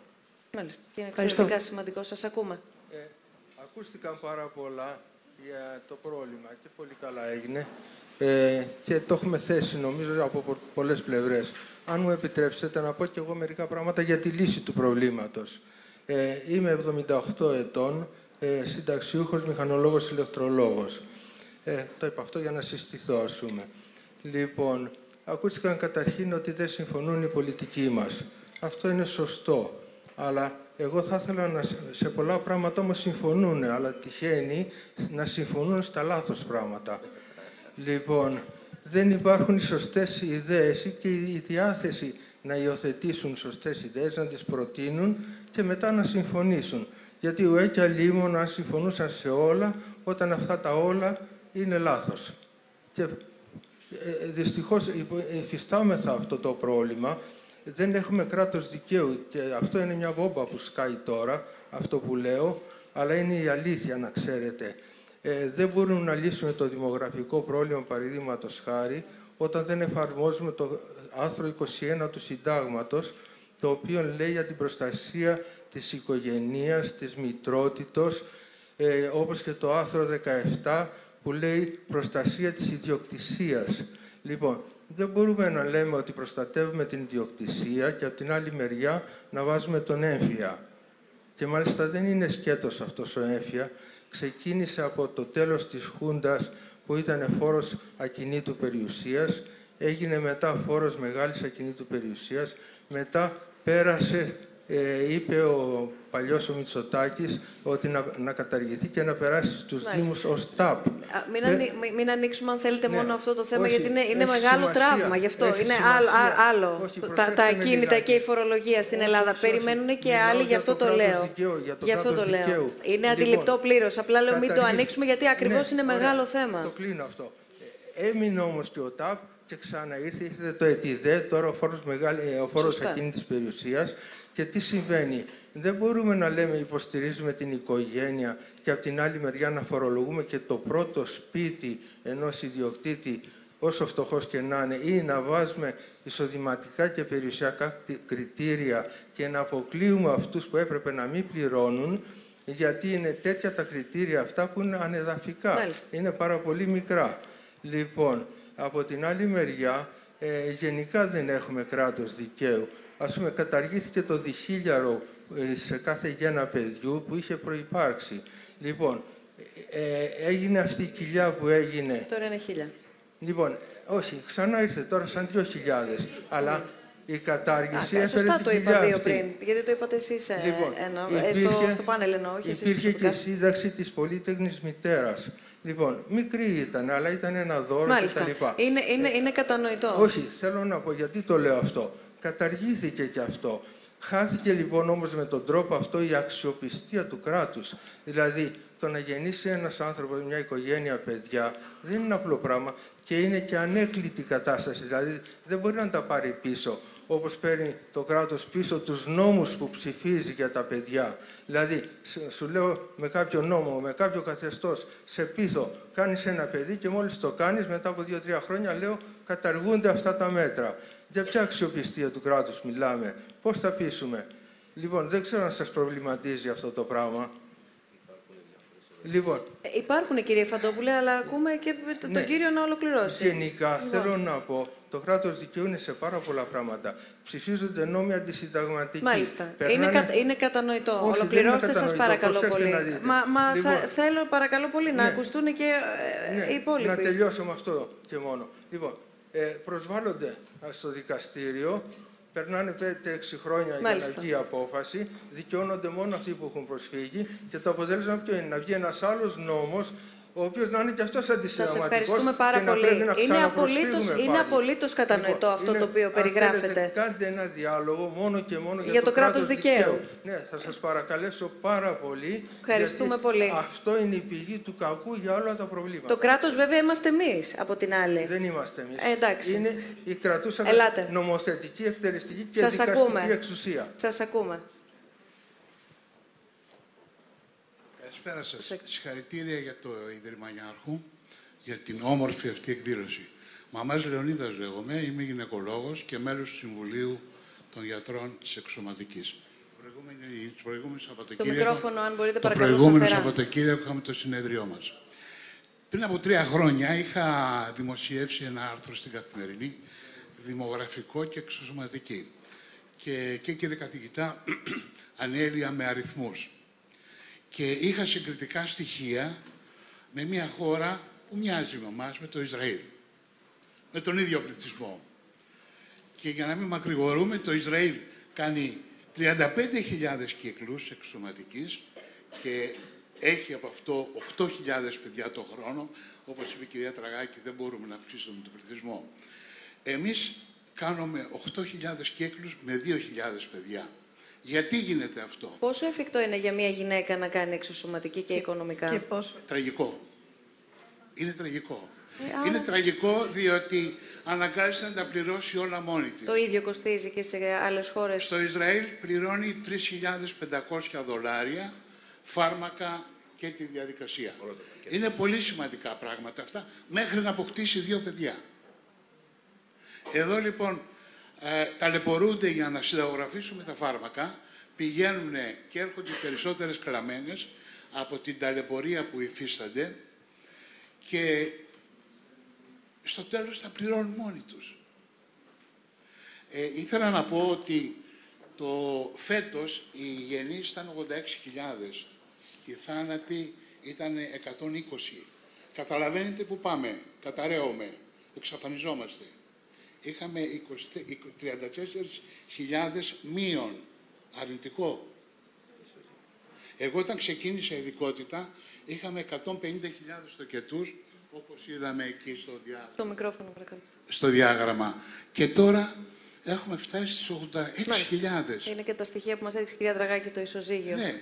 Πριν. Λοιπόν, κάτι πρέπει να γίνει. Μάλιστα. Κάτι πρέπει να γίνει να βοηθηθεί ο κόσμος. Σας διότι ευχαριστούμε. Δεν μπορεί να συνεχιστεί αυτή η κατάσταση. Ευχαριστούμε. Ο κύριος, εσείς. Και το μικρόφωνο σε όλους. Ναι, καλησπέρα σας. Ε, ευχαριστώ πάρα πολύ ε, για τη σπουδαία αυτή ε, εκδήλωση που γίνεται. Ε, Παντελάτος ε, υποπτέραρχος, ε, εν αποστρατεία, συνταξιούχος δηλαδή. Παίρνω λιγότερα λεφτά από σας κύριε καθηγητά. Τέλος πάντων είπα την, ε, το παράπονό μου τώρα. Για την κυρία Κουσία είναι η ερώτηση. Ε, θα ήσασταν κατηγορηματικοί καταρχάς ότι το θέμα το δημογραφικό δεν λύνεται από το μεταναστευτικό. Ε, Μόνο έτυχα- Ναι. Ε, ήμουνα παρόν σε μια συνάντηση που είχε γίνει στο Εθνικό, στην Εθνική Στατιστική Υπηρεσία, η οποία είχε πει ακριβώς ότι ενδεχομένως το μεταναστευτικό να είναι η μοναδική δυνατότητα που έχουμε για την ε, λύση του δημογραφικού. Η ερώτηση λοιπόν είναι, επειδή το αναφέρατε αρκετές φορές, ε, ποιος είναι ο, ο ικανός μετανάστης πρόσφυγας για σας, επειδή το αναφέρετε πολλές φορές. Καταρχήν, ε, νομίζω ότι εδώ τελ... λήξαμε το θέμα μετανάστης και πρόσφυγας. Μιλάμε μόνο για τους μετανάστες, όχι για τους πρόσφυγες, πρόσφυγες σε πολύ λιγότερο βαθμό. Εγώ είπα για την κινητικότητα, δηλαδή οι άνθρωποι που αποφασίζουν να είναι ενημερωμένοι που θα πάνε και οι, τα κράτη που τους δέχονται να είναι ενημερωμένες για τις ανάγκες που έχουν. Στην Ελλάδα δεν υπάρχει αυτό το πράγμα. Αυτοί οι, για, να, για να ταιριάξουν. Δηλαδή μου λείπουν τόσοι και οι άνθρωποι που φεύγουν Φερρυπίν από την Ινδία για να πάνε στη Γερμανία ή πολλοί που περνάνε από εδώ με γνώμονα να πάνε στον Καναδά, δεν θέλουν να μείνουν εδώ, είναι αυτοί με τα περισσότερα προσόντα, όπως έγινε και με τους Σύριους. Γι' αυτό είπα ότι στην Ελλάδα μόνο το μεταναστευτικό. Έχει πρόβλημα όλη η Ευρώπη. Της λείπανε 35 εκατομμύρια ενεργός πληθυσμός εδώ και μερικά χρόνια, τώρα μπορεί να έχουν γίνει και παραπάνω. Είναι άνθρωποι από άλλες υπήρους, αλλά υπό προϋποθέσεις. Αυτό το είπα. Τώρα θέλουμε να το πούμε μεταναστευτικό, θέλουμε να το πούμε μόνο μεταναστευτικό. Δεν είναι το σωστό γιατί κάνει και διάφορους άλλους συνειρμούς και ο κόσμος δεν είναι ενημερωμένος και φοβάται. Κατανοητό. Γεια, ε, γεια σας. Ε, λέγω Μαριάννα. Ναι, λέγω Μαριάννα Παπαμιχαήλ, είμαι από την Εθνική Αναλογιστική Αρχή που κάνουμε τις μελέτες για τις συντάξεις. Ε, και θα ήθελα να πω πάρα πολύ σύντομα δύο λόγια για το ασφαλιστικό. Είναι μια πολύ δυσεπίλετη εξίσωση, γιατί από τη μία για να πετύχεις ανάπτυξη πρέπει να μειώσεις τις εισφορές και από τη στιγμή που μειώνεις τις εισφορές, γιατί είναι ένας φόρος και εισφορές, ε, αυτομάτως, αυτομάτως οι ηλικιωμένοι ε, θα πρέπει να πάρουν λιγότερα χρήματα για σύνταξη. Επομένως, πρέπει και ταυτόχρονα να μειώνεις τις εισφορές και να πετύχεις μια ανάπτυξη, ώστε να διευρύνεις την βάση των εισφορών που είναι περισσότερη μισθή, με περισσότερος κόσμος να δουλεύει και λιγότερη ανεργία. Οπότε αυτό είναι μια ε, εξίσωση αρκετά δυσεπίλητη. Ε, τώρα, τι έχει γίνει σε αυτή την κατεύθυνση; Οι μεταρρυθμίσεις που έχουν γίνει μέχρι τώρα έχουν εισαγάγει το δεύτερο πυλώνα ασφάλισης, ο οποίος ε, έχει ατομικούς λογαριασμούς και μπορείς να μαζέψεις δικά σου χρήματα σε δικούς σου λογαριασμούς ε, μακροπρόθεσμα. Ε, δηλαδή, όσο πέφτει ας πούμε, οι εισφορές, παραδείγματος χάρη, που θα πρέπει να υποχρεώνεσαι να δίνεις τον πρώτο πυλώνα, μπορείς κάποιες από αυτές τις εισφορές να τις κατευθύνεις σε ατομικούς λογαριασμούς. Τώρα, σε σχέση με αυτά που ακούμε εδώ πέρα, εγώ θα συμφωνήσω πάρα πολύ ότι ε, η δημογραφική γύρανση είναι μία αναστρέψιμη και πρέπει να το κοιτάξουμε όλοι κατάματα, να το πιστέψουμε και να δούμε πώς μπορούμε να δουλέψουμε σε μια κοινωνία πιο ηλικιωμένη. Με ε, πολιτικές ε, διατήρησης στην αγορά εργασίας των ηλικιωμένων, εξειδίκευση, μεταεκπαίδευση και ενσωμάτωσης βέβαια ε, των προσφύγων. Τα δε επαγγέλματα τα οποία έχουν να κάνουν με την εκπαίδευση των νέων είναι αυτά τα επαγγέλματα τα οποία σιγά σιγά θα εκλείψουν. Πιο πολύ θα υπάρχουν επαγγέλματα τα οποία έχουν να κάνουν με την εκπαίδευση των, ε, των μεγαλύτερων και των ηλικιωμένων. Για να μπορούν να πάνε και να προσφέρουν και υπηρεσίες mm. στους υπερήλικε. Αυτό είναι ένα ερώτημα. Σας ευχαριστούμε πολύ. Το μικρόφωνο στην κυρία εδώ, παρακαλώ. Ένα ερώτημα, εν συντομία, μόνο παρακαλώ πάρα πολύ όλες οι απαντήσεις, γιατί θέλει πολλοί κόσμος να, να, να, ρωτήσει και να μιλήσει. Ερώτημα ως προς το συνταξιοδοτικό, ασφαλιστικό, ε, προς όλους το ερώτημα υπάρχει η δυνατότητα ο, ο συνταξιούχος να μην συνταξιοδοτείται 20 χρόνια ε, πριν από το πόσο προσδόκιμο ζωής βάσει των στατιστικών έχει, γιατί είναι η μοναδική λύση που αυτή τη στιγμή έχει και αύριο δεν ξέρει αν θα την έχει και πάλι είναι μια σύνταξη με την οποία μπορεί δεν μπορεί να τα βγάλει εις πέρας, μπορεί να έχει το δικαίωμα να επιλέξει να κρατήσει τη σύνταξή του και ταυτόχρονα κατ' επιλογή να δουλέψει και να έχει μεμονωμένη ε, απασχόληση, γιατί αυτή τη στιγμή πρέπει να διακόψει τη σύνταξη ή θα πρέπει να ξέρει και να διασφαλίσει ότι θα πληρωθεί κιόλας. Γιατί δεν είναι και πολύ το σίγουρο και βέβαιο ότι θα πληρωθεί από την επαγγελματική πρόταση που έχει μια συγκεκριμένη ισχύ ε, χρονικά εννοώ και τον ενδιαφέρει. Ε, ε, για να μην πάω τώρα στην εθελοντική εργασία και την κοινωνική, γιατί θα πρέπει να έχουμε. Πολύ σύντομα, επειδή θέσατε το θέμα από τον τύπο των ήλων. Ε, ο 65 σήμερα στην Ελλάδα έχει ένα προσδόκιμο επιβίωση άλλα 20 χρόνια για να πάει 85, πώς τα λέμε σήμερα, πάει παραπάνω. Αυτό το οποίο δεν έχει γίνει είναι η ενσωμάτωση του ανθρώπινου και κοινωνικού κεφαλαίου της κοινωνίας που λέγεται πείρα και λέγεται τρίτη ηλικία μέσα στην παραγωγική διαδικασία. Όταν φτάνεις 65-67 χρονών σου λέει Εδώ είναι η πόρτα έξω. Προσέξτε τώρα. Περίπτωση. Πάνω σε αυτό το οποίο είπατε και συγχαρητήρια που είστε από την ασφαλιστική αρχή. Ε, φανταστείτε τους συνταξιούχους οι οποίοι μπορούν να πληρώνουν την εισφορά τους. Να, μην μπορούν, να έχουν συμμετοχή, εισφορά, εισφορά από την εργασιακή τους απασχόληση. Αποκλείστηκε αυτό το πράγμα. Δεν επιτρέπει όλοι οι συνταξιούχοι οδηγούν ο ένας πίσω από τον άλλο στη Λαμιτόμο, στην Καροτίνα, στον αποκλεισμό. Θα μπορούσε να ενσωματώσει το κράτος όλη αυτή την εμπειρία, να, ευ, να ευρύνει την εισφορολογική βάση την οποία λέτε ώστε οι συνταξιούχοι, οι εργαζόμενοι συνταξιούχοι, και αν θέλει να αφήσει το δημόσιο τομέα, μπορεί να αφήσει τον ιδιωτικό τομέα να δουλεύουν και να έχουν και εισφορές και να παίρνουν ένα κομμάτι της σύνταξης, μεμονωμένο, αλλά να έχουν τη δυνατότητα να αμείβονται εγώ δεν τολμώ να πω ότι κάνω οποιαδήποτε άλλη δουλειά ή άμα παίρνω εισφορές απ' έξω από μελέτες, γιατί θα μου κόψουν και τα 1200 που είπα. Η ουσία είναι αυτό το οποίο είπα το πρώτο. Το δεύτερο να πω πολύ σύντομα για τις εισφορές, ότι ένα μεγάλο κομμάτι είναι η ανισότητα στις εισφορές. Και η ανισότητα είναι ότι οι φτωχοί πληρώνουν περισσότερο από τους πλούσιους, γιατί οι πλούσιοι καταφέρουν και έχουν συμπληρωματική ασφάλιση και ξεφεύγουν. Άρα δύο είναι τα θέματα. Να αφήσουμε το κεφάλαιο και τη γνώση να ενσωματωθεί και να την αξιοποιήσουμε στην κοινωνία μας, πληρώνοντας και όλες τις φορές και αυρύνεται έτσι η φορολογική βάση, η φορολογική βάση. Και το δεύτερο, ε, κάτι έχουν να πούνε και συνταξιούχοι και όλα σαν γνώση, εμπειρία, κοινωνικό κεφάλαιο. Κυρία Ράγκα. Να προσθέσω σε αυτά που πολύ σωστά είπε ο κ. Φαντόπουλος, το γεγονός ότι έχουμε μια πολύ μεγάλη μερίδα του πληθυσμού η οποία ασχολείται, θέλει να απασχοληθεί, αλλά υπάρχουν αντικίνητρα και από τη δική τους την πλευρά και από την πλευρά των ε, εταιριών και των εργοδοτών να τους προσλάβουν. Το ένα είναι το κομμάτι αυτό. Το δεύτερο είναι ότι δεν υπάρχουν ευέλικτες μορφές εργασίας. Αν θέλει κάποιος να δουλέψει, παραδείγματος χάρη, part-time, δεν μπορεί εύκολα να το κάνει. Και συγχρόνως έχουμε και το κομμάτι ότι ε, επειδή υπάρχουν πάρα πολύ έντονα στερεότυπα στις, ε, στους εργοδότες και γενικότερα στην κοινωνία, ε, όταν κάποιος το βιογραφικό του γράψει την ηλικία του, αυτόματα το βιογραφικό του δεν θα αξιολογηθεί. Να πω απλά σε περάσει καν από συνέντευξη. Και, και, αν δεν, και αν δεν τη γράψει, γιατί υποτίθεται ότι είναι discriminatory αυτό και δεν τη... Ναι. Δεν το γνωρίζει ο κόσμος. Ε, την ώρα που θα πάει να τον δει, θα του πούνε δεν έχουμε ανάγκη Ακριβώς.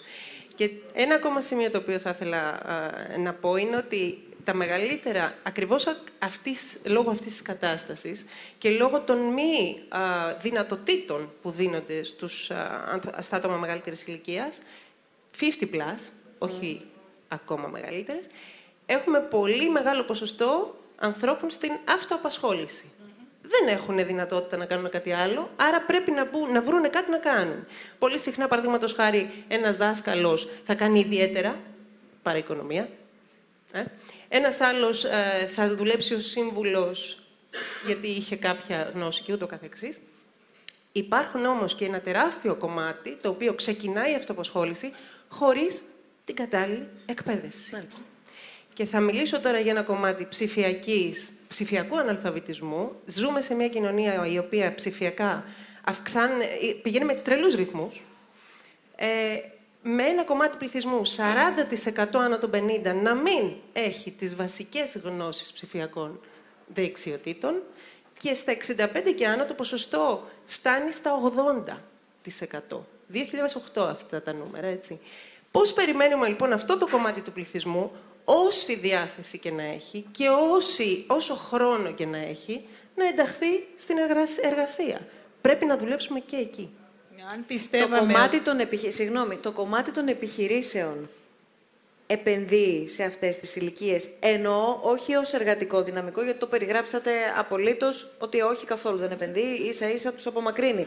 Αλλά μπορούν εδώ πέρα, μπορεί το επιχειρήν να βρει εδώ πέρα έδαφος, έτσι ώστε να παρακινήσει και άλλους τομείς. Νομίζω ότι η κυρία Κουσία θα μπορούσε να αναφερθεί πολύ ε, εκτεταμένα σε σχέση με μένα σε αυτό. Παρ' όλα αυτά να πούμε ότι εμείς βλέπουμε ότι η κατάρτιση πρέπει να ξεκινάει από πολύ νωρίτερα. Δηλαδή, μέσα σε μια επιχείρηση ο εργαζόμενος από τα 40-45 θα πρέπει ήδη να αρχίζει από την ίδια την επιχείρηση να προσαρμόζεται στους νέους ρυθμούς, στις νέες τεχνολογίες, στις νέες γνώσεις που χρειάζεται, έτσι ώστε η γνώση του και η εμπειρία του να μπορούν, αρκεί να έχει και το περιθώριο βέβαια όλα αυτά να τα κάνει. Ναι, ε, αν μιλάμε για εταιρείες, συνήθως έχουν το περιθώριο. Ε, μιλάω για τη θέση του εργαζομένου.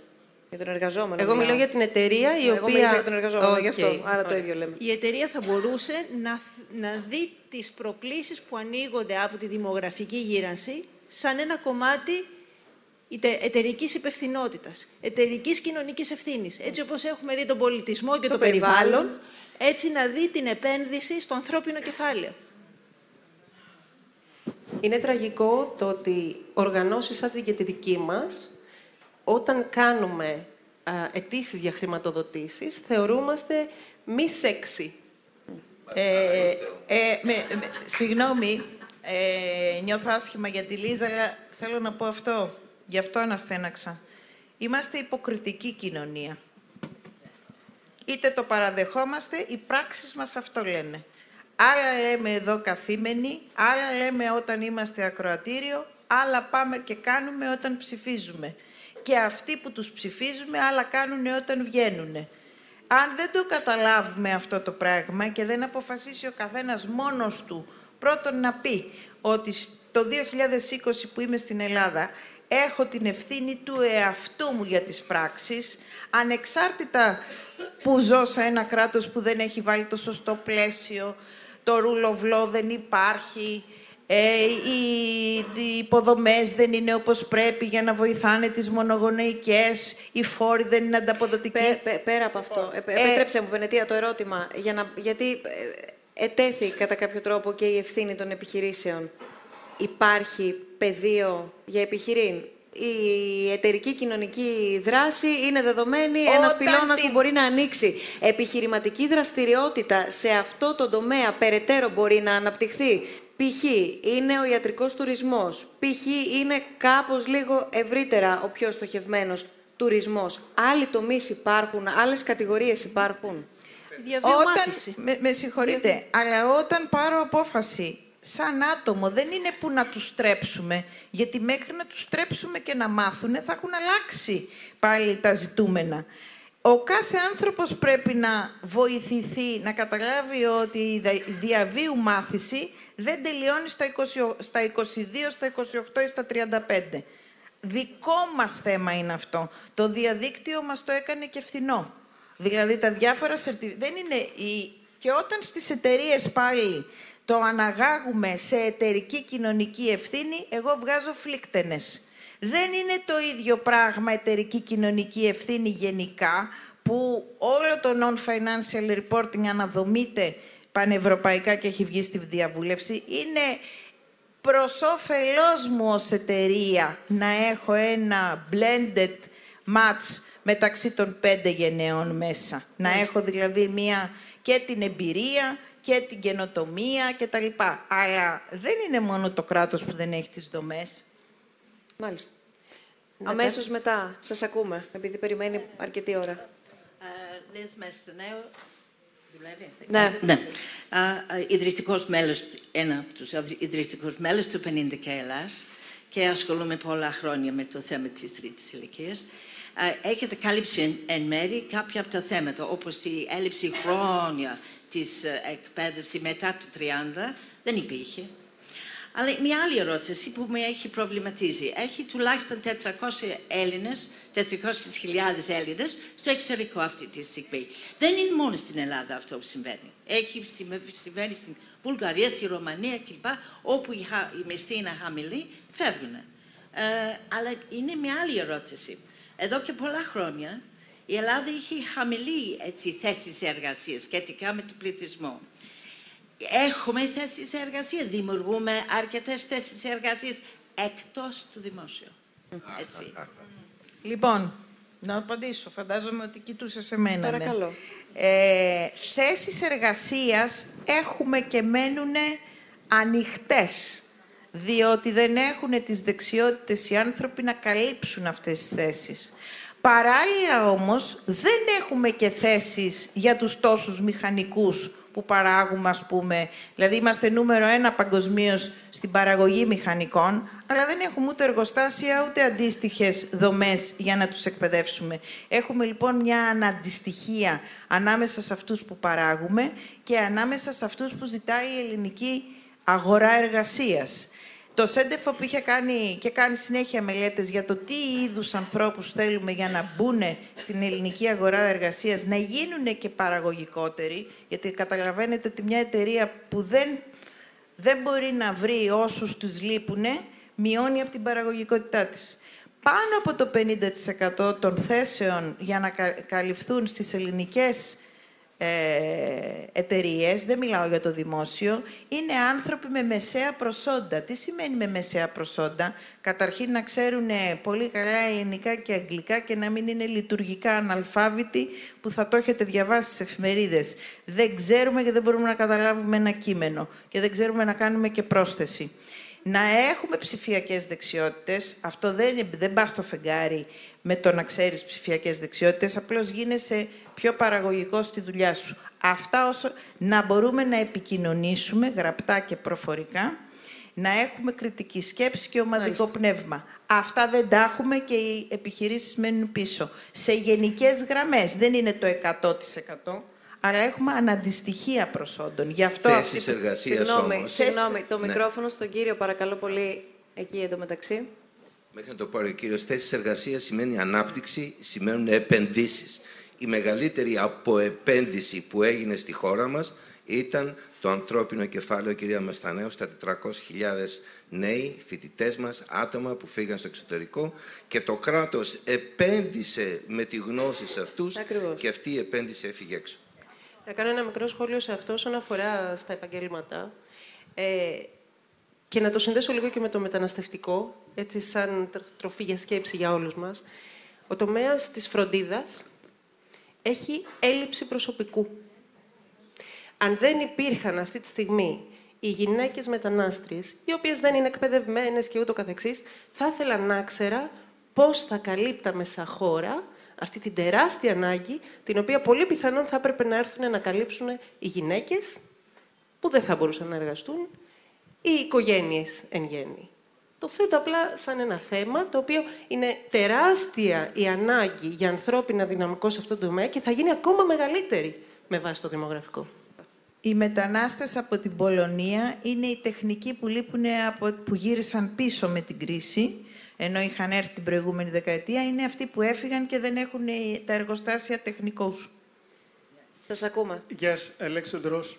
Ένα ζήτημα που νομίζω είναι σημαντικό είναι και πώς είναι οι πόλεις. Δηλαδή, όταν μητέρα δεν μπορεί να κυκλοφορήσει με το καρότσι στα πεζοδρόμια ή να μπει στο λεωφορείο μέσα, πώς θα αποφασίσει να κάνει παιδιά. Αλλά ακόμη και πιο αναταρχιαστικό για μένα είναι, πες ότι δουλεύει ένας 70 ετών.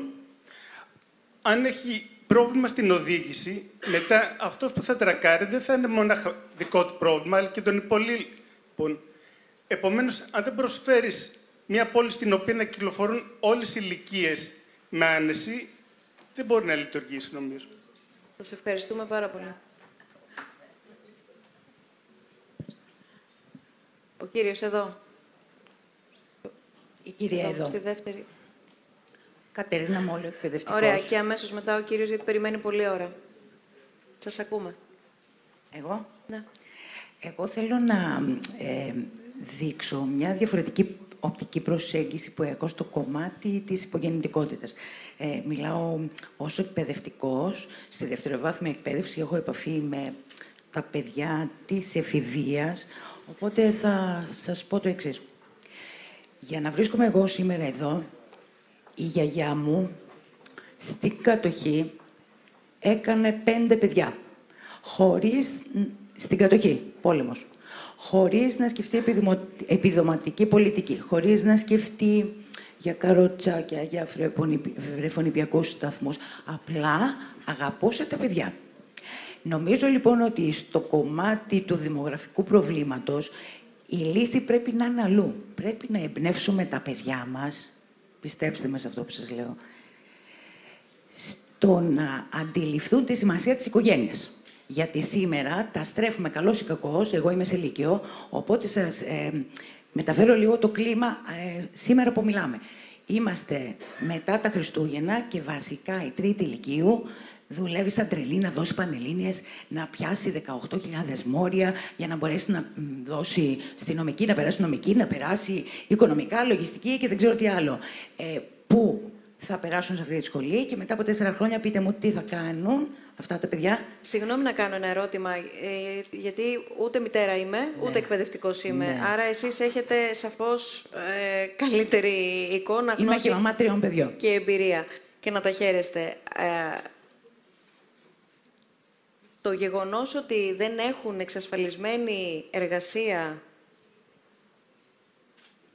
δεν οδηγεί ή δεν κινδυνεύει να μας οδηγήσει στο άλλο άκρο. Με όχι. μία προσέγγιση μόνο, μόνο, και το λέω πολύ προσεκτικά, γιατί δεν, δεν προς Θεού δεν θέλω να πω ότι δεν πρέπει να επιστρέψουμε, να υπενθυμίζουμε την αξία της οικογένειας κτλ. Ωστόσο, συγκριτικά με την θέση της γυναίκας και του νέου, του γονέα ευρύτερα, άνδρα ή γυναίκα στην κατοχή, σε σχέση με το σήμερα, που έχει το δικαίωμα να σπουδάσει, έχει το δικαίωμα να εργαστεί και καταλήγει να είναι πολυτέλεια και το να μπορέσει να σπουδάσει όπου περάσει και το να εργαστεί, άρα να βρει θέση εργασίας. Βασική όμως προϋπόθεση αν θέλει να κάνει οικογένεια. Όχι. Έχουμε βάλει λανθασμένα πρότυπα για τα οποία δεν μιλήσετε καθόλου. Μπορεί, μιλήσαμε δεν καθόλου. έχουμε προλάβει, γι' αυτό θα μας το επιτρέψετε στη συνέχεια να το Ναι, κάνουμε. ναι, ναι. Ωραία. Τα λέ- τα λέω Απλά γρήγορα. πώς θα κάνει οικογένεια χωρίς δουλειά; Βασικά οι νέοι μας σήμερα δεν σκέφτονται το κομμάτι της οικογένειας. Γιατί σκέφτονται σπουδές, μεταπτυχιακό, θα κάνω και ένα δεύτερο, θα βγω στο εξωτερικό, θα, θα, θα και το θα τους κάποια στιγμή τους έχει φτάσει στα 40. Ε, μετά δεν το θέλουν. Κατεψυγμένα εκεί, να έχει και δουλειά ο κύριος με την εξωσωματική. Που σημαίνει ότι... Που σημαίνει Αυτό συγγνώμη, αλλά είναι ρατσιστικό. Συγγνώμη, με όλο το σεβασμό. Δεν το είπα. Γιατί υπάρχουν αρκετοί νέοι ή όχι τόσο το είπα νέοι, για ρατσισμό. όσο και. Ε, μου- ε, μου επιτρέπετε να μιλήσω Ναι. κι εγώ ελεύθερα, να, να, να είμαι κομιλφό ή να μιλήσουμε τώρα ρεαλιστικά. Αλλά υπάρχουν, υπάρχει ένας πάρα πολύ μεγάλος αριθμός και νέων γυναικών, αλλά και ανδρών, γιατί δεν εξαρτώνται όλα από τη γυναίκα, γιατί στο κάτω-κάτω δεν γεννάει μόνη της το παιδί. Διαδικαστικά το γεννάει, αλλά δεν προκύπτει μόνο του το παιδί, από τη γυναίκα μόνη της εννοώ. Λοιπόν, άρα κάπου υπάρχει μία δεν ξέρω αν είναι πίεση, υπάρχει σίγουρα μία κατάσταση, μία παραδοχή ότι αυξάνεται η ηλικία της μητέρας, όταν θα γίνει μητέρα, από μία σειρά παραγόντων που περιέγραψε πολύ σωστά Έχει φτάσει η στα 40 κυρία για να γίνει Κατερίνα. μητέρα. Έχει δίκιο η κυρία Κατερίνα. Υπάρχει και Εγώ η δεν το είπα περίπτωση ότι της δεν έχει γυναίκας δίκιο. όμως, που δεν μπορεί για να πούμε ότι πηγαίνει στα κατεψυγμένα. Δεν μου άρεσε αυτή η Δεν έκφραση. άκουσες αυτό. Και Δεν μπορεί, ε, συγγνώμη, μπορεί για αλλά με άλλους λόγους παρεξήγησες. να έχει επιλέξει Όχι, με αυτή τη παρεξήγησες. μέθοδο. Με παρεξήγησες. Δεν είπα την εξωσωματική και δεν Επειδή έκανα μπορεί να ρατσι- μας ακούνε γυναίκες όμως που την έχουν Όχι, επιλέξει αυτή τη οι μέθοδο, γυναίκες καλό μπορούν είναι να να το επιλέξουνε- αποσαφηνίσουμε. Ωραία. Το τι θα Λοιπόν, επιλέξει δεν ο είναι καθένας, λάθος ή πώς και σωστό. πότε. Δεν είμαι εγώ αυτή και να το κρίνω. Εγώ απλώς, επειδή συ- συμφωνώ με αυτά που είπε η κυρία Κατερίνα, ότι έχουμε βάλει πολλές φορές άλλα πρότυπα και αφήνουμε πίσω όλα αυτά που σου λέει η οικογένεια. Από την άλλη, φυσικά όταν δεν έχεις λεφτά, πώς με τον άντρα σου ή το φίλο σου θα αποφασίσεις να κάνεις παιδιά; Εγώ για πλάκα το είπα ότι το αμελούν και θεωρούν ότι μπορείς να το καταψύξεις με την έννοια άνθρωποι που μπορούν. Αυτό είπα. Αν παρεξηγήθηκα, ζητώ συγγνώμη φυσικά. Άμα δεν μπορείς και δεν κάνεις, θα βρεις έναν άλλο τρόπο. Δεν εννοώ αυτό. Από την άλλη, ξέρουμε ότι στην ελληνική οικογένεια έχει, αντί να φεύγουν όπως φεύγουν στα άλλα κράτη, γιατί η ζωή τους ανοίγεται μπροστά, μένουν παιδιά 35 και χρονών στο σπίτι, γιατί οι μισθοί που παίρνουν δεν μπορούν να ζήσουν. Ε, ο, ε, ε, ε, ακόμα χειρότερα, έχουν ξαναγυρίσει στο σπίτι. Έχουν Έφυγαν ξαναγυρίσει από το στο πατρικό και σπίτι, ξαναγύρισαν. ξαναγύρισαν, άρα ήρθαν Ο, στην γιατί υπάρχει οικογένεια. αυτό. Άρα πώς θα κάνουν παιδιά αφού Κύριε δεν μπορούν Δη- ούτε από το κύριε σπίτι Δημόπουλε. να φύγουν. Νομίζω ότι είναι στη κουλτούρα. Έχετε οικογένεια; Όχι, είμαι μικρός ακόμα, είμαι 24. Γιατί σπουδάζετε; Ναι, αλλά είναι στα άμεσα πλάνα μου. Δηλαδή, Θέλω να παντρευτώ, θέλω να κάνω οικογένεια. Αυτό θέλω να πω ότι. είναι κάτι το οποίο το σκέφτεστε προς Θεού, δεν αφορά προσωπική Αντιλαμβάνομαι. ερώτηση, αλλά είστε ένα παράδειγμα μέσα μετά το Λύκειο που έδωσε πανελλαδικές, πέρασε στη σχολή που ήταν του ενδιαφέροντό σας Φαντάζομαι είστε 24 νοσηλευτικοί, ναι. Το Κάνει μέσο μεταπτύξη. επόμενο βήμα είναι η οικογένεια. Η αναζήτηση δουλειάς και το να εξασφαλιστώ είναι το πρώτο βήμα για να κάνω οικογένεια. Αλλά αυτό που θέλω να σχολιάσω είναι ότι η κουλτούρα του Έλληνα είναι οικογένεια. Είμαστε ε, λαός που μας αρέσει η οικογένεια, μας αρέσει η μάσοξη, μας αρέσει, μας αρέσει να είμαστε, να είμαστε πολλοί. Είναι η κουλτούρα μας τέτοια. Οπότε, μακροπρόθεσμα, ναι, το θέλουμε αυτό. Το θέμα είναι ότι μπορούμε να έχουμε τους πόρους για να συντηρηθούμε. Ένας νέος στην ηλικία μου σήμερα, στα 24, έχει λεφτά για να συντηρήσει τον εαυτό του πρώτα. Με, το επόμενο βήμα είναι να βρει μια στέγη. Και πολύ μετά είναι το παιδί. Πόσο μάλλον τα Άρα, πάνω πού από έχει δύο φτιάξει, παιδιά. Πού έχει φτάσει περίπου ηλικιακά. Μακριά. Α, ε, ωραία, εντάξει. Ωραία, Άρα, ναι. άρα λέμε το Εδώ ίδιο. να πούμε, Όχι, άμα δεν μου είναι μόνο επιτρέπετε. βάση, ε, βάση επιλογής. Ότι προσανατολίζεται ο νέος σήμερα από την οικογένεια. Ω, φυσικά. Άμα μου φυσικά. επιτρέπετε, υπάρχουν αρκετές μεταπτυχιακές φοιτήτριες στο Πανεπιστήμιο Αθηνών, οι οποίες ορισμένες από αυτές δουλεύουν στον ιδιωτικό τομέα. Ε, ολημερείς ε, στον πόλεμο το βράδυ καραούλι, από το πρωί από τις 8 μέχρι τις 9 η ώρα το βράδυ. Και ήρθαν μερικές και μου είπανε ότι έφυγα από καλοπληρωμένες ε, δουλειές του ιδιωτικού τομέα για να κάνω παιδιά, κύριε καθηγητά. Ναι. Αλήθεια είναι. Και δεν να- είναι όλοι όμως. Ναι, αλλά αυτό μόνο. Αλήθεια δείχνει είναι. ότι δεν η είπε κανείς πίεση, ότι δεν είναι η, αλήθεια. η εξαιρετική πίεση την οποία νιώθουν, ναι μεν στην ε, συμμετοχή στην αγορά εργασίας, αλλά όχι στην εξουθενωτική αγορά εργασίας, η οποία δεν σου επιτρέπει να κάνεις την οικογένεια. Ε, ναι, και α- να α- κάνεις αν Πόσο γυρίσουμε σημαντικό στο είναι ότι ο να ένας εργα- συμφιλιώσουμε την Α. αγορά εργασίας στην εργασία με την οικογένεια. Και εκεί είναι Ναι, η αλλαγή βέβαια. που Και τον, χρειάζεται. εργαζόμενο, και τον εργαζόμενο νέο με τους συνταξιούχους. Που ένας αντιστοιχεί σε τρεις επίση. ναι, ωραία. Γιατί αυτή είναι η αναλογία. Ε, περιμένετε πολλή ώρα, σας ακούμε. Ναι, ε, κατά σύμπτωση, ε, η τοποθέτηση της κυρίας Κατερίνας, παρεμπιπτόντως να σας ζήσουν τα τρία παιδάκια, ε, επικαλύπτεται πολύ με αυτό το οποίο είχα στο μυαλό μου να πω. Ε, ουσιαστικά είναι αυτό, για, την, ε, κατηγο- για, την, για το ποσοστό του πληθυσμού ε, σε παραγωγική ε, ηλικία ε, που έχει τη δυνατότητα να ε, κάνει δεύτερο ή ενδεχομένως και τρίτο παιδί, ε, για να μην αναλωνόμαστε μονάχα στο να α, επιζητούμε στο τι θα μπορούσε να κάνει το κράτος για μας, όπου σίγουρα είναι πάρα πολλά και αυτά που θα μπορούσε να κάνει και πολύ λίγα αυτά που πράγματι κάνει. Ε, νομίζω ότι υπάρχει ε, πράγματι ένα πολύ μεγάλο ποσοστό ανθρώπων οι οποίοι προκειμένου να προχωρήσουν στο να κάνουν ένα δεύτερο ή τρίτο παιδί και δεν βγάζω τον εαυτό μου από αυτή την κατηγορία που περιγράφω τώρα ε, έχουν στο μυαλό τους να το έχουν διασφαλισμένα κάποια πράγματα τα οποία σε άλλες κοινωνίες θεωρούνται υπερβολικά. Ε, είτε εξαιρετικές σπουδές, define εξαιρετικές δεν ξέρω, είτε μία α, μ, στέγη από σήμερα για τα επόμενα 30 χρόνια που τότε ίσως να την χρειαστεί, ε, πφ, είτε, εν πάση περιπτώσει, χίλια δυο άλλα πράγματα. Και σε αυτό επάνω νομίζω ότι μ, θα είχε έτσι αξία να ακούσω κάποιο σχόλιο που ίσως να είναι περισσότερο κοινωνιολογικό και λιγότερο, ας πούμε, πρακτικό. Ε, και μία, ε, αν μου επιτρέπετε, ε, πολύ μικρή έτσι, τοποθέτηση. Ε, άκουσα τον κύριο στο ξεκίνημα της κουβέντας του που έκανε αναφορά σε ένα αρχαιοελληνικό ρητό για την αξία της ε, μετρησιμότητας των μεγεθών. Προσωπικά και εγώ είμαι λάτρης των ε, αριθμών πολύ. Ωστόσο, ε, στο κομμάτι της αναπλήρωσης, τέλος πάντων, του ε, πληθυσμού μέσω του μεταναστευτικού ρεύματος, κάποια στιγμή, ε, ίσως και άθελά του κανείς, ε, έγινε μία, ένας παραλληλισμός ε, σχετικά με το κομμάτι το μεταναστευτικό που γνώρισε η Ελλάδα τη δεκαετία του 20. Ε, νομίζω ότι δεν μπορεί να γίνει καμία σύγκριση, απολύτως, διότι μιλάμε για ανθρώπους οι οποίοι είχαν ε, επεδομένη ε, ελληνική εθνική συνείδηση και νομίζω ότι οποιαδήποτε σύγκριση ε, είναι ε, εντελώς άστοχη. Αυτό δεν θέλω να πω κάτι άλλο. Σας ευχαριστούμε πάρα πολύ. Θέλετε να πείτε κάτι, γιατί σας ακούω, η κυρία πίσω σας. Εσείς, εσείς, εσάς μιλάω. Ναι. να σχολήσω αυτό. Α, όχι, επειδή σας ακούμε. γιατί- Ναι, ωραία, ναι, ο- καλά κάνετε. Μπορώ να Ναι, κάνω ένα βεβαίως. σχόλιο σε αυτό. Θα ήθελα, αν ε, έχουμε τη δυνατότητα, να Θέλετε να δείξουμε- μιλήσετε; Ελάτε. Είχατε ένα, μια, ένα slide το οποίο είχε τις γενιές, το Baby Boomers και το Generation Ναι, X μπορούμε και να το ούτω δούμε. καθεξής αυτό. Ε, Εδώ.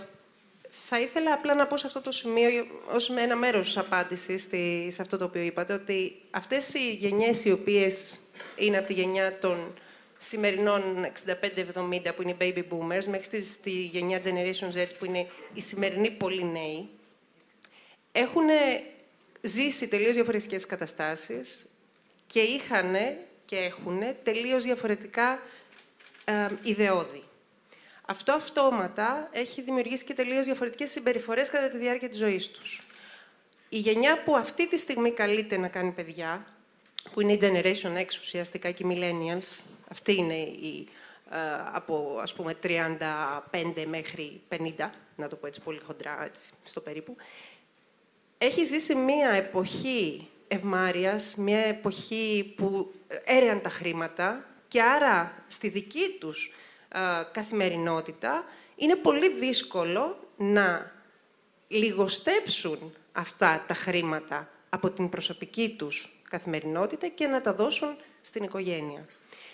Ε, αυτό αυτόματα λειτουργεί σαν ένας μικρός ανασταλτικός παράγοντας στους νέους για να μπορέσουν να μπουν σε μια τέτοια διαδικασία. Άρα, ουσιαστικά τι κάνουν, να δουλέψουν, να βγάλω περισσότερα λεφτά, έτσι ώστε ούτε εγώ να στερηθώ, αλλά και να κάνω την οικογένεια και να δώσω στα παιδιά μου.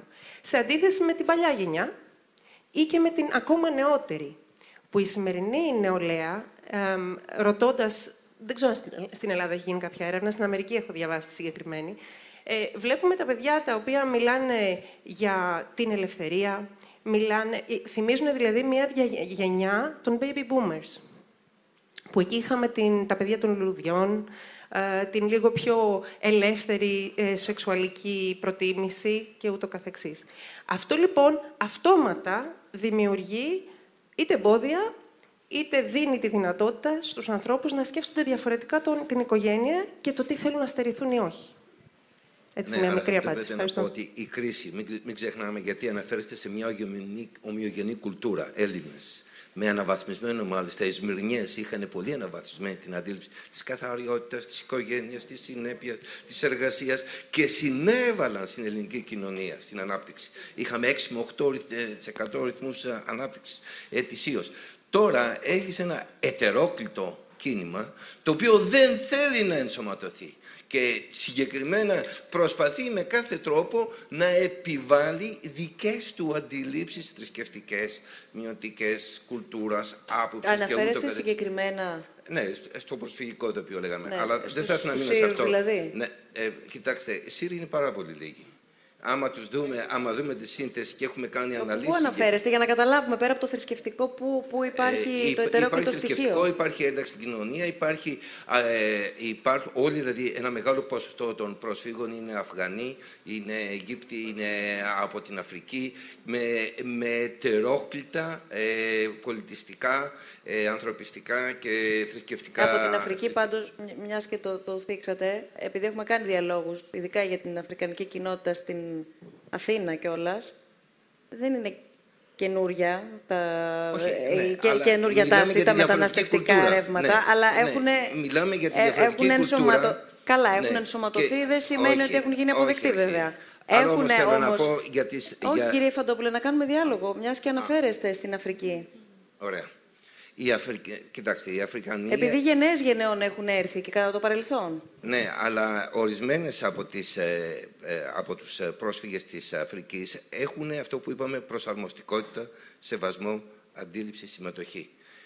Που ένα μεγάλο ποσοστό των προσφύγων, τις οποίες έχουμε στα κάμψ και οι οποίοι έρχονται με τις βάρκες από την Τουρκία, ζητούν, επιβάλλουν και διεκδικούν, τους δίνεις το, το φαγητό το μεσημέρι και το πετάει και κοστίζει το φαγητό ένα μεγάλο ποσοστό. Διεκδι- Έρχονται στο σύστημα υγείας και απαιτούν. Άμα πάτε στα εξωτερικά ιατρία, στο, ε, στο Σκυλίτσιο και σε όλα τα άλλα και παλιότερα που ήταν και στα, στα Γιάννενα, θα δείτε ε, γυναίκες οι οποίες θέλουν να γεννήσουν και ε, γυναικολόγια, οι οποίες έρχονται και βάζουν ένα έξτρα βάρος στην, ε, στη χώρα μας. Ε, δεν λέω να μην προσφέρεις υπηρεσίες. Το ανθρωπιστικό στοιχείο είναι σημαντικό και θα πρέπει να προσφέρουμε πρωτοβάθμια φροντίδα υγείας και θα πρέπει να, να, να προσφέρουμε υπηρεσίες υγείας. Μην, μην παραξηγηθούμε. Αλλά το γεγονός ότι έρχομαι εγώ συγκεκριμένα στην Ελλάδα για να διεκδικήσω, να, κάνω, να γεννήσω, παρακαλώ πολύ επιβεβαιώστε, ή όπως καρκινοπαθείς οι οποίοι είναι δαπανηρότατες οι, οι θεραπείες αυτές και επειδή εδώ πέρα εμείς τους δίνουμε ένα πολύ μεγάλο ποσοστό, ένα 30% το οποίο πηγαίνει αυτή τη στιγμή σε δαπανηρές φαρμακευτικές θεραπείες που είναι ένα μεγάλο κομμάτι των προσφύγων. Ωστόσο, υπάρχει ένα Άρα- μεγάλο ποσοστό που θέλει Συγγνώμη, να να, ενσωματωθεί κα- και να, δεν κα- μπορεί. να κάνω, ναι, κυρία Τρακάκη, να κάνω μια ερώτηση. Κύριε Φαντόπουλε, δηλαδή τι να κάνουμε, κλείσουμε τα σύνορα; Όχι, όχι, όχι, όχι. Προσέξτε. Ε, πρώτα απ' όλα είναι ο ορθολογισμός. Ο ορθολογισμός σημαίνει ότι όταν αυτό το μπουκάλι το νερό, όταν αυτή τη θεραπεία τη δίνω σε ένα άτομο, τη στερώ από κάποιον άλλον. Είναι ένας προπολογισμό που έχουμε. Άρα θα πρέπει να καταλάβουμε να είμαστε ορθολογικοί και να συμπεριλάβουμε, βέβαια, να μου εξηγήσει και να αποφασίσω σε, πόσο, σε ποιο ποσοστό θα είμαι φιλάνθρωπος και σε ποιο ποσοστό θα είμαι Έλληνας να υποστηρίξω και να καλύψω Μάλιστα. τις βασικές ανάγκες των Ελλήνων. Κυρία Τραγάκη. Ήθελα να επισημάνω ότι υπάρχει ένας μεγάλο ποσοστό αλλοδαπών που επιθυμούν να ενταχθούν και να συνεισφέρουν και να προσφέρουν και βρίσκονται αντιμέτωποι με τις δισκαμψίες που βρισκόμαστε και όλοι οι υπόλοιποι Έλληνες. Αλλά ένα από τα πράγματα που δείχνει τη δυσκολία να, έρθουν οι, οι- να ενταχθούν οι μετανάστες στην ελληνική κοινωνία είναι τα πολύ χαμηλά ε, ποσοστά επιχειρηματικότητας μεταξύ των μεταναστών. Οι μετανάστες από μόνοι τους σαν κατηγορία πληθυσμού έχουν σε άλλες χώρες πολύ υψηλή επιχειρηματικότητα, ακριβώς γιατί είναι risk lovers. Στην Ελλάδα δεν υπάρχει αυτό το πράγμα, γιατί υπάρχει όλη αυτή η δισκαμψία στο πώς θα μπορέσεις να ανοίξεις μια επιχείρηση. Εντάξει, Αγορά εργασίας. Αγορά εργασίας και... Ωστόσο, η ελληνική κοινωνία και οικονομία έχει πολύ να κερδίσει από αυτό. Η, η επιχειρηματικότητα των αλλοδαπών εξαντλείται στην κουζίνα της Ακριβώς. ε, ε, Είναι το χώρας θεσμικό προέλευσης. πλαίσιο. Δεν υπά... Για να κάνεις μια επιχείρηση στην Ελλάδα θα χρειάζεσαι σε 40 και 50 μέρες και θα πρέπει να λαδώσεις κιόλας για να πάρω την αίτησή σου να τη βάλω απάνω. Στο εξωτερικό είναι μία μέρα. Μία μέρα, μία δήλωση, μία ηλεκτρονική δήλωση ότι ανοίγω επιχείρηση. 40 μέρες δημιουργούν δισκαμψίες και ε, πάρα πολύ μεγάλη παραοικονομία. βελτιώσαμε όπου, αυτό. όπου η παραοικονομία, ευχαριστώ για την παρατήρηση, όπου η παραοικονομία αυτή από μελέτες δείχνει ότι έχουμε ένα 30, ένα τρίτο της οικονομίας μας είναι παραοικονομία. Και αυτό από όλες τις μελέτες δείχνει ότι δρά ανασταλτικά, ανασταλτικά στην οικονομική ανάπτυξη. Είναι εμπόδιο η παραοικονομία, η μεγάλη παραοικονομία στη χώρα μας είναι ένα πολύ μεγάλο εμπόδιο στην ανάπτυξη. Μάλιστα. Ε, φεύγω από το, από το παράγοντα προσφυγικό μεταναστευτικό για να δούμε λίγο, κυρία Ράγκα, επειδή νωρίτερα ε, μπήκε στη συζήτησή μας, ε, ακούστηκε και από τις ε, τοποθετήσεις το θέμα των ε, στερεοτύπων και αν θέλετε το θέμα της κοινωνικής επανενεργοποίησης, αν μπορώ να, να χρησιμοποιήσω αυτές τις λέξεις, των ε, μεγαλύτερων ε, ηλικιών και να σταθούμε σε έναν όρο τον οποίο τον ακούμε κυρίως στα αγγλικά, το active aging ή αλλιώς ε, ενεργός γύρανση. Και αυτό, αν θέλετε, δείχνει και το ότι το ακούμε, ακούμε λιγότερο στη χώρα μας, άρα και λιγότεροι ενδεχομένως να γνωρίζουμε περί τίνος πρόκειται. Να σας πω απλά ότι όταν α, εμείς αναφερόμαστε στον όρο ενεργός γύρανσης στις διάφορες ομιλίες ευαισθητοποίησης που θέλουμε να κάνουμε στο κοινό 50+, δεν έρχεται κόσμος γιατί δεν τους αρέσει η λέξη γύρανση. Πρώτον. Όταν αλλάξαμε την ομιλία αυτή και την είπαμε ε, «μεγαλώνω χωρίς να γερνώ, μπορώ», ήταν κατάμεστες οι αίθουσες. Ναι, είναι λίγο. Θέλω λοιπόν να σε- δώσω θα- μία- όχι, Θα σας πω την αυθόρμητη απάντηση ενός παιδιού, επειδή έτυχε να το ακούσω. Να, να ρωτάει ε, γιαγιά το, το εγγόνι της, ε, μα καλά, να, να, να λέει κάτι, να σχολιάζει και να λέει Μα καλά, εγώ είμαι γριά. Δεν είσαι γριά, είσαι γιαγιά. Πολύ σωστά. Ε, το παιδί είχε στο μυαλό του το ρόλο. Το ένα έχει αρνητικό πρόσημο, το άλλο έχει γλυκό πρόσημο, όχι απλά θετικό. Τι έτσι. γίνεται εδώ πέρα; Όταν α, η Ευρώπη, η Κομισιόν και μ, ο Παγκόσμιος Οργανισμός Υγείας μίλησαν για την ενεργό γύρανση, είχαν στο μυαλό τους περισσότερο το πώς μπορεί κάποιος να μείνει ενεργός, να δρα- δραστηριοποιηθεί ε, στο κομμάτι της απασχόλησης, αλλά όχι απλά πρέπει οπωσδήποτε να αρχίσουμε να δουλεύουμε μέχρι να φτάσουμε στα 70, γιατί αυτό θα φέρει το ισοζύγιο που θέλουμε, αλλά να δημιουργηθούν οι κατάλληλες συνθήκες εργασίας για την απασχόληση στις μεγαλύτερες ηλικίες. Αυτό ήταν ένα κομμάτι λοιπόν active aging για α, το πολιτικό, αν θέλετε, κομμάτι. Μετά ήρθε το, ο- το κομμάτι της υγείας. Το πρέπει να προασπιζόμαστε την υγεία προκειμένου να είμαστε ενεργοί. Και αυτό ήταν ένα κομμάτι που πρόσθεσε ο Παγκόσμιος Οργανισμός Υγείας. Εμείς ως 50 και Ελλάς μιλάμε για μια γενικότερα ενεργή ζωή. Και αυτό σημαίνει όχι μόνο μένω υγιής, όχι μόνο απασχολούμε, σημαίνει ότι συνεχίζω να κοινωνικοποιούμε, συνεχίζω να προσφέρω, είτε αυτό σημαίνει στην οικογένεια, που αυτό στην Ελλάδα είναι πάρα πολύ διαδεδομένο εδώ και πάρα πολλά χρόνια. Βέβαια να πούμε ότι λόγω των δομών που δεν υπάρχουν είναι πολύ λογικό οι γιαγιάδες να μπαίνουν στη διαδικασία του babysitting, ακόμα και αν οι ίδιες θα θέλανε να δώσουν το χρόνο τους σε κάτι διαφορετικό. Ε, μιλάμε λοιπόν για την διαβίου μάθηση, για το πώς μπορώ να εξελιχθώ σαν άνθρωπος, άρα η διαβίου μάθηση με μια γενικότερη προσέγγιση και όχι μόνο μαθαίνω ε, ως κατάρτιση για να βρω κάποιο επάγγελμα ή τέλος πάντων, να ενταχθώ καλύτερα στο κοινωνικό σύνολο και βεβαίως για την κοινωνική συμμετοχή και την ενεργό συμμετοχή ως πολίτης. Η Ελλάδα είναι από τις χώρες οι οποίες έχει πολύ ενεργό, α, ενεργούς πολίτες στο κομμάτι της των ψήφων, δηλαδή πάμε και ψηφίζουμε, ειδικά το μεγάλο, το μεγαλύτερο σε ηλικία ποσοστό του Είναι το σίγουρο μας. κοινό. Το, Έτσι το βλέπουμε αυτό Είναι και το σίγουρο κοινό πολιτικά για τους και πολιτικούς δημοσιογραφικά. και παρόλα γίνεται, αυτά- γίνεται μια επένδυση εκεί πέρα. Και παρόλα Από αυτά, αυτούς τους κλάδους γίνεται επένδυση. Σε εκεί. δράσεις δεν γίνεται επένδυση, σε υποσχέσεις γίνεται. να το πω αυτό. Εγώ είπα που γίνεται Ενεργός επένδυση. Ε, άρα λοιπόν είναι πολύ σημαντικό σαν πολίτες, μεγαλώνοντας, να συνεχίζουμε να είμαστε ενεργοί σε όλους αυτούς τους τομείς.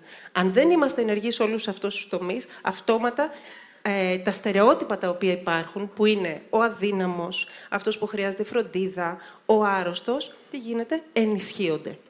Οι γενιές σήμερα των ατόμων 55, 60, 65, γιατί θα με ρωτήσετε με σίγουρη το ποιος είναι ο ηλικιωμένος σήμερα, θα το πω να μπορούμε να το απαντήσουμε σε λίγο. Η γενιά λοιπόν των μεγαλύτερων ατόμων είναι πιο ενεργή και πιο υγιής από ποτέ.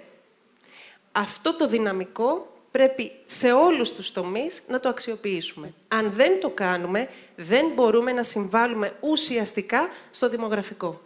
Πρέπει να ενεργοποιηθεί αυτό το ποσοστό και μεγαλώνει κάθε μέρα. Ενεργός γύρανσης, κυρίες και κύριοι, είναι ο Κώστας Βουτσάς, ο οποίος πέθανε μας άφησε, αλλά, προσέξτε, στη συνέντευξη την οποία έδινε, δεν την έδωσε στο σπίτι του, την έδωσε στο θέατρο. Που ήταν μέχρι την τελευταία στιγμή, ήταν πάνω στο σανίδι και έπαιζε 88 χρονών, είπε ότι είχε από 18 χρονών 60 χρόνια ενεργού παρουσίασης και συμβολής. Ε, ενεργός γύρανσης είναι ο παππούς και η γιαγιά που συνομωτούν με τη νέα γενιά ενάντια στην κατηστική μέσης ηλικία των γονιών και λέει κάντος εσύ και θα σε υποστηρίξω. Ενεργός γύρανση είναι το χαρτζιλίκι από την πολύ περιορισμένη σύνταξη του παππού και της γιαγιάς που δίνει στον εγγονό και συμβάλλει και στην οικογένεια. Και αυτό γιατί, γιατί επειδή αναφερόμαστε στην κρίση, ένα σημείο που δεν πρέπει να, να ξεχάσουμε στη χώρα μας είναι ότι μέσα στην κρίση η Ελλάδα βρέθηκε πρώτη στις καταστροφικές δαπάνες υγείας και παιδείας. Καταστροφικές δαπάνες δεν είναι αυτές που έχουμε το περισσότερο ιδιωτικό τομέα υγείας που πληρώνουμε από την τσέπη μας. Καταστροφική δαπάνη είναι αυτή που αρνούμε να αγοράσω το γάλα του παιδιού μου για να πάω στο νοσοκομείο και να πληρώσω ε, το, το φάρμακο. Άρα αυτά τα στοιχεία και η μεγάλη συμβολή της τρίτης ηλικίας με την ενεργό συμμετοχή πρώτον στο εισόδημα του νοικοκυριού. Δεύτερο, στο συνέστημα και στην αγάπη, στο να, στο να μεγαλώσει η οικογένεια. Και το τρίτο, το χαμόγελο και η κοινωνική συμβολή στην γειτονιά είναι τα βασικά στοιχεία της ενεργούς γέρανσης που διαμορφώνουν μια σημαντική κοινωνία που είναι πολύ διαφορετικότερη από όλες τις άλλες Στον της Ευρώπης. αντίποδα, κύριε Φαντόπουλε, ε, επειδή νομίζω έχετε και κάποια στοιχεία να μας ε, δείξετε, βρίσκεται η μοναξιά και η μελαγχολία, οι οποίες έχουν κερδίσει έδαφος, το κερδίζουν, έχουν ήδη κερδίσει μεγάλο έδαφος. Ωραία. Εδώ είναι η έρευνα, κυρίες και κύριοι, που κάναμε στο Πανεπιστήμιο Αθηνών. Πάμε λίγο πιο πίσω στα πρώτα για να τα περάσουμε σύντομα. Ε, που είναι το τεχνική υποστήριξη. Α, πάμε. Το πρώτο, εδώ ξεκινάμε. Ναι. Λοιπόν, κατάσταση υγείας. Βλέπετε ότι υπάρχουν ηλικιακές ομάδες και στο κάθε το άξονα είναι το υγειονόμετρο πόσο καλά είμαστε στην υγεία μας. Βλέπετε ότι οι νέοι στο υγειονόμητρο, το υγειονόμητρο είναι όπως το θερμόμετρο. Φανταστείτε, ας πούμε, ότι πόσο καλά είναι η υγεία μας και κοιτάξτε μέχρι τα 59 πώς είμαστε σε ένα πολύ ψηλό επίπεδο και στη συνέχεια πώς καταπέφτει σημαντικά και πώς στο, στην ηλικία των 80 φτάνει στο υγειονόμετρο στο 50, ενώ είναι γύρω στο 85. Χάνουμε, όπως είπαμε, Είναι 20 υποκειμενική όμως η, ναι, η είναι κρίση. υποκειμενική, απο, είναι αυτοαναφερόμενη κατάσταση υγείας. Πάμε στο επόμενο. Το επόμενο, τεχνική υποστήριξη. Α, ωραία. Το δεύτερο είναι το, το καθαρό μηνιαίο εισόδημα. Κοιτάξτε ότι όσο δουλεύουμε και φτάνουμε μέχρι τα 50, αυξάνει το εισόδημά μας, γιατί είμαστε στην αγορά εργασίας. Και μετά, εμείς οι συνταξιούχοι από 70 και πάνω, από 65 και πάνω, που είναι ο στρατηγός ε, της Από αεροπορίας, 55 από δείχνει 55 και μετά, βλέπετε ότι υπάρχει η κατάρρευση, γιατί είτε γίνονται εκτός αγοράς εργασίας, ή τα εισοδήματά μας μειώνονται σημαντικά. Πάμε στο επόμενο. Όσον αφορά τα φάρμακα, βλέπετε ότι υπάρχει μια εκθετική αύξηση. Λιγότερα χρήματα, περισσότερες ανάγκες και περισσότερη ανάγκη για να δαπανίσουμε για φάρμακα από την τσέπη μας. Και βλέπετε πόσο στις νέες ηλικίες είναι περιορισμένα και πόσο μετά εκθετικά αυξάνει, γιατί κατά μέσο όρο έχουμε 8 έως 10 συνταγές αναλυκιωμένο και ενώ στις νέες ηλικίες είναι πολύ περιορισμένες. Και το κόστος της περίθαλψης στην τρίτη ηλικία οκταπλασιάζεται λιγότερα χρήματα, εκ, ε, οκταπλασιασμός της, ε, της δαπάνες υγείας. Και πάμε στο επόμενο. Η μεγαλύτερη αρρώστια στην τρίτη ηλικία δεν είναι ούτε το Alzheimer, το οποίο έχουμε σε μεγάλα ποσοστά στη χώρα μας, ούτε η, ε, ο καρκίνος, ούτε τα καρδικιακά. Η μεγαλύτερη, μονα- η μεγαλύτερη ασθένεια στην τρίτη ηλικία είναι η μοναξιά, η κοινωνική απομόνωση και το επόμενο, η μελαγχολία η οποία μας δημιουργεί. Γι' αυτό έχει πολύ μεγάλη σημασία η οικογένεια, η κοινωνική ένταξη και όχι μόνο το θέμα στην τρίτη ηλικία είναι η ένταξη της τρίτης ηλικίας μέσα στην οικογένεια, αλλά και στην γειτονιά. Το, τα καπί, το ότι βγαίνουμε και τσακώνουμε με το γείτονά μου, το ότι έχω το σκύλο μου, τη γάτα μου και ούτω καθεξής και όλες αυτές οι κοινωνικές συμμετοχές διαμορφώνουν μια ψυχική υγεία που μας μειώνει τη μελαγχολία και την απομόνωση. Να κάνω ένα σχόλιο ότι αυτά είναι ποσοστά τα οποία βλέπουμε και σε άλλες χώρες της Ευρώπης. Δεν είναι μόνο ελληνικό το φαινόμενο της μοναξιάς και σαν πρόβλημα, ειδικά τα τελευταία χρόνια, αντιμετωπίζεται σαν ένα από τα πρώτα ζητήματα τα οποία θα πρέπει να αντιμετωπιστούν στο άμεσο διάστημα.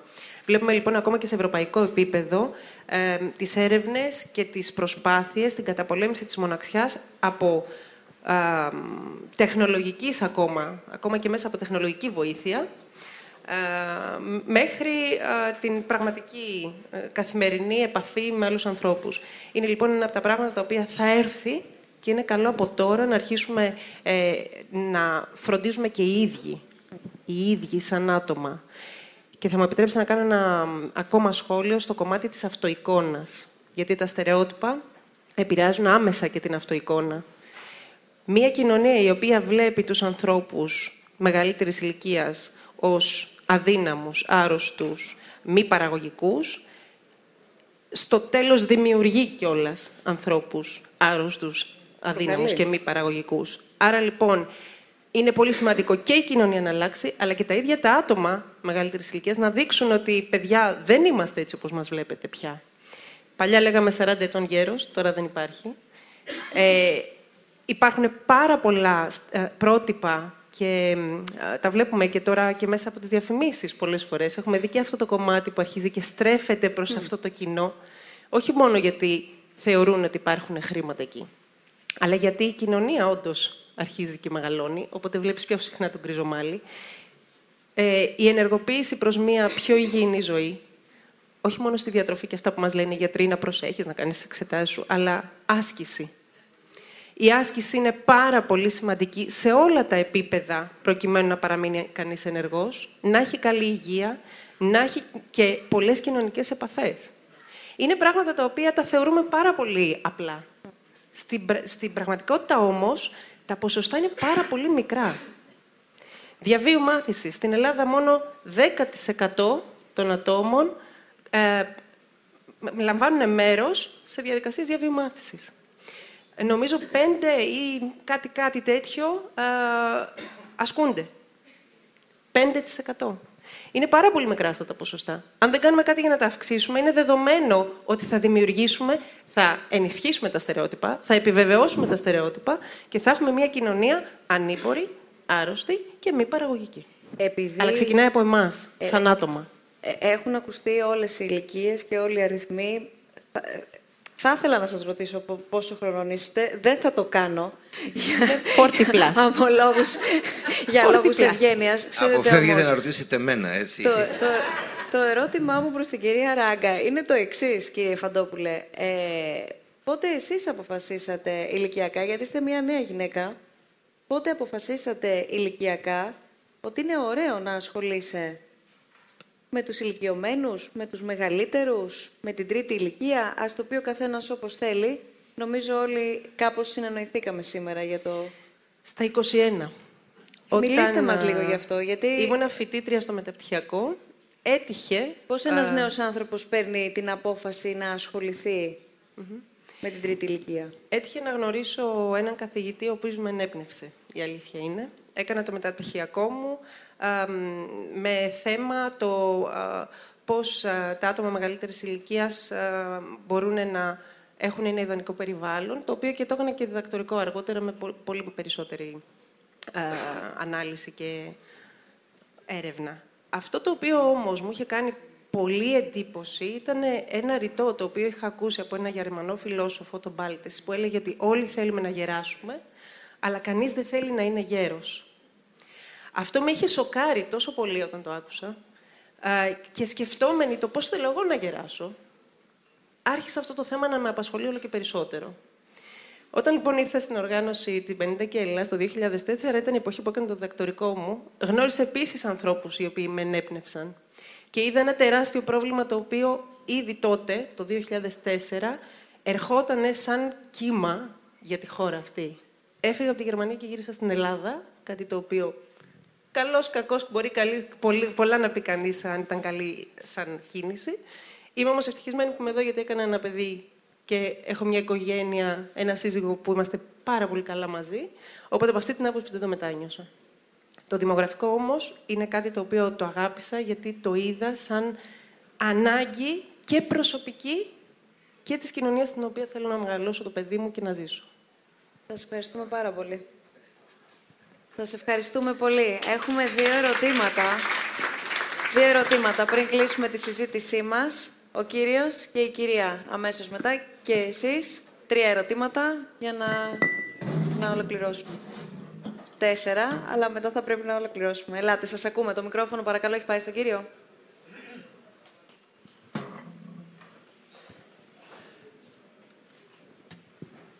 Καλησπέρα σας. Ε, είμαι εκδότης βιβλίων και που θα ήθελα να ξεκινήσω από την αρχή της συζήτησής σας, όταν αρχίσατε να αναφέρετε το δημογραφικό, το οποίο ξαφνικά όλοι νομίσαμε ότι ξαφνικά εμφανίστηκε. Κάποιος καθηγητής ε, γυναικολογίας είπε ότι όταν, όταν έκανε την ε, ειδικότητά του, είχαμε 150.000 γεννήσεις το χρόνο στην Ελλάδα. Εγώ το είχα δει από την άλλη πλευρά, το πόσα βιβλία έφτιαχνε ο Οργανισμός Σχολικών Βιβλίων, που έφτιαχνε 130.000 βιβλία για την πρώτη δημοτικού, και σιγά σιγά έφτασε να κάνει γύρω στις 50, 40 κλπ. Αυτό δεν έγινε σε μια μέρα μέσα, έγινε σε μια, 20, σε μια 30 ετία. Άρα το βλέπαμε. Το βλέπανε και οι αξιωματικοί του στρατού, όταν παραγγέλανε στολές για τους κληρωτού, ότι ξαφνικά αυτό άρχισε, άρχισε να μειώνεται και είχαν λιγότερους κληρωτού σε κάθε κλάση. Η απορία όμως είναι γιατί καμία κυβέρνηση, καμία, καν- καμία διαδικασία δεν είχε τη φαντασία να, να ασχοληθεί με μια λύση. Μήπως γιατί όλοι ασχολούνται με κάτι το οποίο θα δώσει λύση στο επόμενο εξάμεινο και όχι σε κάτι το οποίο θα δώσει λύση σε ένα εύρος 9 ετών, όπως εκείνη η φοβερή διαδικασία θα κόψουμε το κάπνισμα, ναι, θα το κόψουμε, αλλά δεν θα έχουμε αμέσως ε, αποτέλεσμα. Θα φανεί μετά από 10 χρόνια, όταν δεν θα έχουμε καρδιοπαθείς, δεν θα έχουμε, δεν θα έχουμε. Άρα όλες οι κυβερνήσεις ασχολούνται με κάτι το οποίο θα είναι η απάντηση στους 6 μήνες. Έχει λύσει 6 μήνες, το κάνουμε. Είναι αυτό το οποίο έθιξε η κυρία Ράγκα στην αρχή της συζήτησής μας, ότι δεν είναι κάτι του οποίου τα αποτελέσματα βρέπεις άμεσα, άρα δεν γι' επενδύεις αυτό όλα απαραίτητος μένουν και πίσω. πολιτικά. Και θα πρέπει κάποτε να ασχοληθούμε με το να κάνουμε ένα brainstorming ιδεών. Τι θα μπορούσαμε να κάνουμε για να βελτιώσουμε την κατάσταση; Δηλαδή, δεν έχουμε θέσει εργασίας. Πώς θα βοηθήσουμε να δημιουργηθεί μια βιομηχανία μετά την αποβιομηχανοποίηση. Πώς θα δημιουργήσουμε ένα αγροτικό τομέα χρησιμοποιώντας ανθρώπους οι οποίοι ήρθαν με όνειρο στην Ελλάδα να δουλέψουν. Γιατί μην ξεχνάμε ότι οι πρόσφυγες κλπ. αυτό που θέλουν είναι να ζήσουν. Να ζήσουν τα παιδιά τους, να ζήσουν τις οικογένειές τους. Εάν του προσφέρεις αυτή τη χώρα κάποιο τρόπο για να ζήσουν, μια θέση εργασίας σε μια επιχείρηση, μια θέση εργασίας στον αγροτικό τομέα, μια θέση εργασίας κάπου αλλού, θα μείνει και θα προσφέρει. Αλλά πρέπει να δώσει ένα κίνητρο και να δώσει κίνητρο σε, σε όποιον το χρειάζεται. Αναφέρατε προλίγου κάποιους πίνακες σχετικά με τη μοναξιά και με την ε, απογοήτευση των ηλικιωμένων. Η μητέρα μου είναι 85 ετών. Μένει στο μαγευτικό παλαιό Φάληρο. Δεν μπορεί να βγει έξω, γιατί δεν υπάρχει υποδομή που λέγεται πεζοδρόμιο για να κυκλοφορήσει. Δεν υπάρχει υποδομή του να πάει κάπου. Και πραγματικά σας λέω ότι ζηλεύω τους κατοίκους Καλυθέα, οι οποίοι μπορούν να πάνε μέσα στον υπέροχο χώρο που έχει δημιουργηθεί από το Ίδρυμα για να κάνουν την άσκηση που έλεγε με το Tai Chi, νομίζω λέγεται, να κάνουν μια άσκηση. Όπου έχουν την ευκαιρία να πάνε να παρακολουθήσουν κάποιο μάθημα ηλεκτρονικών υπολογιστών και να δουν κάτι καινούριο. Να μπορούν να ακούσουν μια ομιλία. Όλοι οι Δήμοι φτιάχνουν πολιτιστικά κέντρα, αλλά κανένας δεν ασχολείται να τα επανδρώσει με διαδικασίες που θα τραβήξουν τον κόσμο και θα δώσουν ενδιαφέρον στους ανθρώπους πάνω από 75 να βγουν από το σπίτι, να αφήσουν το ανιψάκι και το παιδί και να πάνε να ζήσουν και να μειώσουν τους δείκτες μοναξιά, απογοήτευση. Συγγνώμη που σας ζάλισα. Σας ευχαριστούμε πολύ. Καθόλου δεν μας ζαλίσατε. Απλά να δοθεί ο λόγος και στους ε, επόμενους. Παρακαλώ πολύ το μικρόφωνο. Καλησπέρα σας. Ε, η ερώτηση που θα, θα ήθελα να κάνω σχετίζεται με αυτό που είπε η κυρία Ράγκα, αλλά βλέπω ότι συνδέεται και με κάποια πράγματα τα οποία είπε και ο κύριος. Αυτή τη στιγμή, α, όπως είπε η κυρία Ράγκα, πρέπει να αλλάξουν κάποια κοινωνικά πρότυπα, κάποια κοινωνικά στερεότυπα που υπάρχουν. Αναρωτιέμαι αν τα παιδιά τα οποία σε λίγο θα βγουν στην κοινωνία σαν ενεργά μέλη και κοντεύουν να τελειώσουν το σχολείο σε δύο-τρία χρόνια, αν το περιβάλλον στο οποίο βρίσκονται, είτε αυτό είναι το κοινωνικό περιβάλλον, το σχολείο, η οικογένεια, έχει δώσει τα ανάλογα ερεθίσματα, είτε τα πήραν από την οικογένεια, είτε από, τις, ε, από το κοινωνικό περιβάλλον, είτε και από το ίδιο το κράτος, να αρχίζουν να αντιλαμβάνονται με ένα διαφορετικό τρόπο τι σημαίνει τρίτη ηλικία. Και πώς η τρίτη ηλικία μπορεί να βοηθήσει μελλοντικά στην ανάπτυξη α, του κράτους και στη βελτίωση του κράτους. Τα παιδιά αυτά θα βγουν και θα στην κοινωνία και θα δημιουργήσουν επιχειρήσεις. Και δημιουργώντας επιχειρήσεις, θα πρέπει να δημιουργήσουν και ένα ανάλογο περιβάλλον για να δεχτούν όχι μόνο τους νέους που θα δώσουν το καινούριο, αλλά και τους παλιούς και τους πιο μεγάλους στην τρίτη ηλικία που έχουν την εμπειρία της γνώσης και θα μπορούν μαζί να συμβαδίσουν σε κάτι και να δημιουργήσουν μια ανάπτυξη. Η κυρία Ράγκα είχε την, ε, την ευκαιρία και την τύχη να βρεθεί σε ένα περιβάλλον που ένας δάσκαλος της έτειωσε το ερέτημα για να ασχοληθεί με κάτι τέτοιο. Ναι πώς η κοινωνία και το κράτος βοηθάει τα παιδιά τα οποία βρίσκονται στο σχολείο και σε λίγο θα βγουν στην κοινωνία να μπορούν να γίνουν ενεργά μέλη, να βελτιώσουν, να κάνουν πράγματα και να βοηθήσουν και να συμβάλλουν στο το, το κράτος να βελτιώσει πράγματα. Γιατί δεν θα είναι μόνο απλά κοινωνικά μέλη. Μπορεί κάποια από αυτά τα παιδιά να έχουν και πολύ ενεργή δράση ναι, πιο στους κρατικούς μηχανισμούς. Ακριβώς. Όχι δηλαδή να συμβεί κατά τύχη, αλλά να υπάρχει μια οργανωμένη δομή. Ευχαριστώ πολύ. Εμείς. Ευχαριστώ πάρα πολύ για την ερώτηση. Το Είναι πραγματικά πάρα πολύ σημαντικό να, να βρούμε τρόπους για να αλλάξουμε τα στερεότυπα και τον τρόπο που σκέφτονται οι νεότερες γενιές προκειμένου αυτές να συνεχίσουν μετά. Ε, εμείς ως 50 και Ελλάς προσπαθούμε και σε πολιτικό επίπεδο, κάνοντας συνηγορία, να δώσουμε απαντήσεις σε μερικά τέτοια ερωτήματα μέσα από τη δική μας εμπειρία, μέσα από το έργο το οποίο έχουμε κάνει. 10.500 ε, άνθρωποι από την 50 και Ελλάς έμαθαν ψηφιακές τεχνολογίες. Η κοινωνία των πολιτών λοιπόν έχει εκεί ένα πολύ μεγάλο και δυνατό χαρτί να παίξει από τη στιγμή που το κράτος έχει ελλειπείς δομές. Ε, Παρ' όλα αυτά, αν δεν υπάρξουν δράσεις οι οποίες να είναι διαγενειακές, και να φέρνουν τις δύο γενιές πιο κοντά για να μπορέσουν η μία γενιά να δει τη νέα εικόνα της άλλης γενιάς, γιατί και από τις δύο μεριές υπάρχουν στερεότυπα να πούμε, ότι και οι μεγαλύτεροι λένε για τους νεότερους επίσης αρνητικά, και να μην το ξεχνάμε αυτό, να μην βλέπουμε μόνο τη μία πλευρά. Αν αυτές οι δύο γενιές δεν έρθουν κοντά, δεν θα μπορέσουμε να καταφέρουμε πάρα πολλά. Κάποιες από τις δράσεις της δικές μας ουσιαστικά κάνουν αυτό το πράγμα Προσπαθούν, παραδείγματος Ναι, χάρη, η διαφοροποιήσουν. ψηφιακή ενδυνάμωση, που είναι μεγάλο, δυνατό χαρτί της νέας γενιάς, να περάσει στους μεγαλύτερους μέσα από μια διαγενειακή σχέση.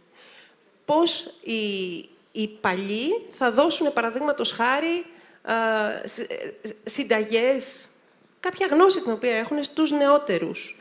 Α, ιστορία, οικογενειακή ιστορία. Πάρα πολλά παιδιά μεγαλώνουν χωρίς να γνωρίζουν την οικογενειακή τους ιστορία, από πού προέρχονται, τι έχει περάσει ε, η οικογένειά τους και γενικότερα ε, η περιοχή που μεγαλώσανε. Ε, ιστορία της γειτονιάς. Όλα αυτά πρέπει όλοι μας, όχι μόνο το κράτος, αλλά και όλοι μας να μπούμε σε μια διαδικασία να τα σκεφτόμαστε. Τι μπορώ εγώ σαν νέος και τι μπορώ εγώ σαν μεγάλος να δώσω στην άλλη γενιά, ώστε να με καταλάβει καλύτερα, να την καταλάβω κι εγώ καλύτερα και να μπορέσουμε να συμπορευτούμε. Αν δεν υπάρξει αυτή η σύνδεση, είναι πολύ δύσκολο. Αν μου επιτρέπετε να τοποθετηθώ πάνω σε αυτό. Ε, εμείς οι νέοι, ας πούμε, όλοι είχαμε έναν αγαπημένο παππού, μια γιαγιά, ένα μέλος στην οικογένεια μεγαλύτερης ηλικίας που το, που το αγαπούσαμε και το αγαπάμε, αν υπάρχει ακόμα. Άρα το ερέθισμα υπάρχει. Επομένως, οι δράσεις που κάνετε είναι πολύ σημαντικές για να φέρουν και να γεφυρώσουν αυτό το πιθανό χάσμα που υπάρχει. Αυτό ήθελα να σχολιάσω.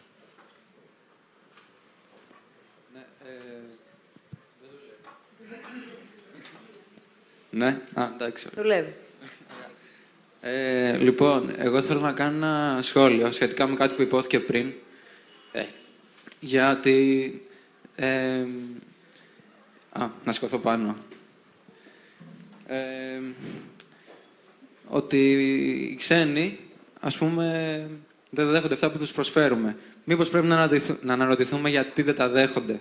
Ας πούμε, όταν οι πολιτικές που υπογράφουμε ε, είναι η καταστροφή τους. Έρχονται εδώ, τους κλείνουμε την πόρτα.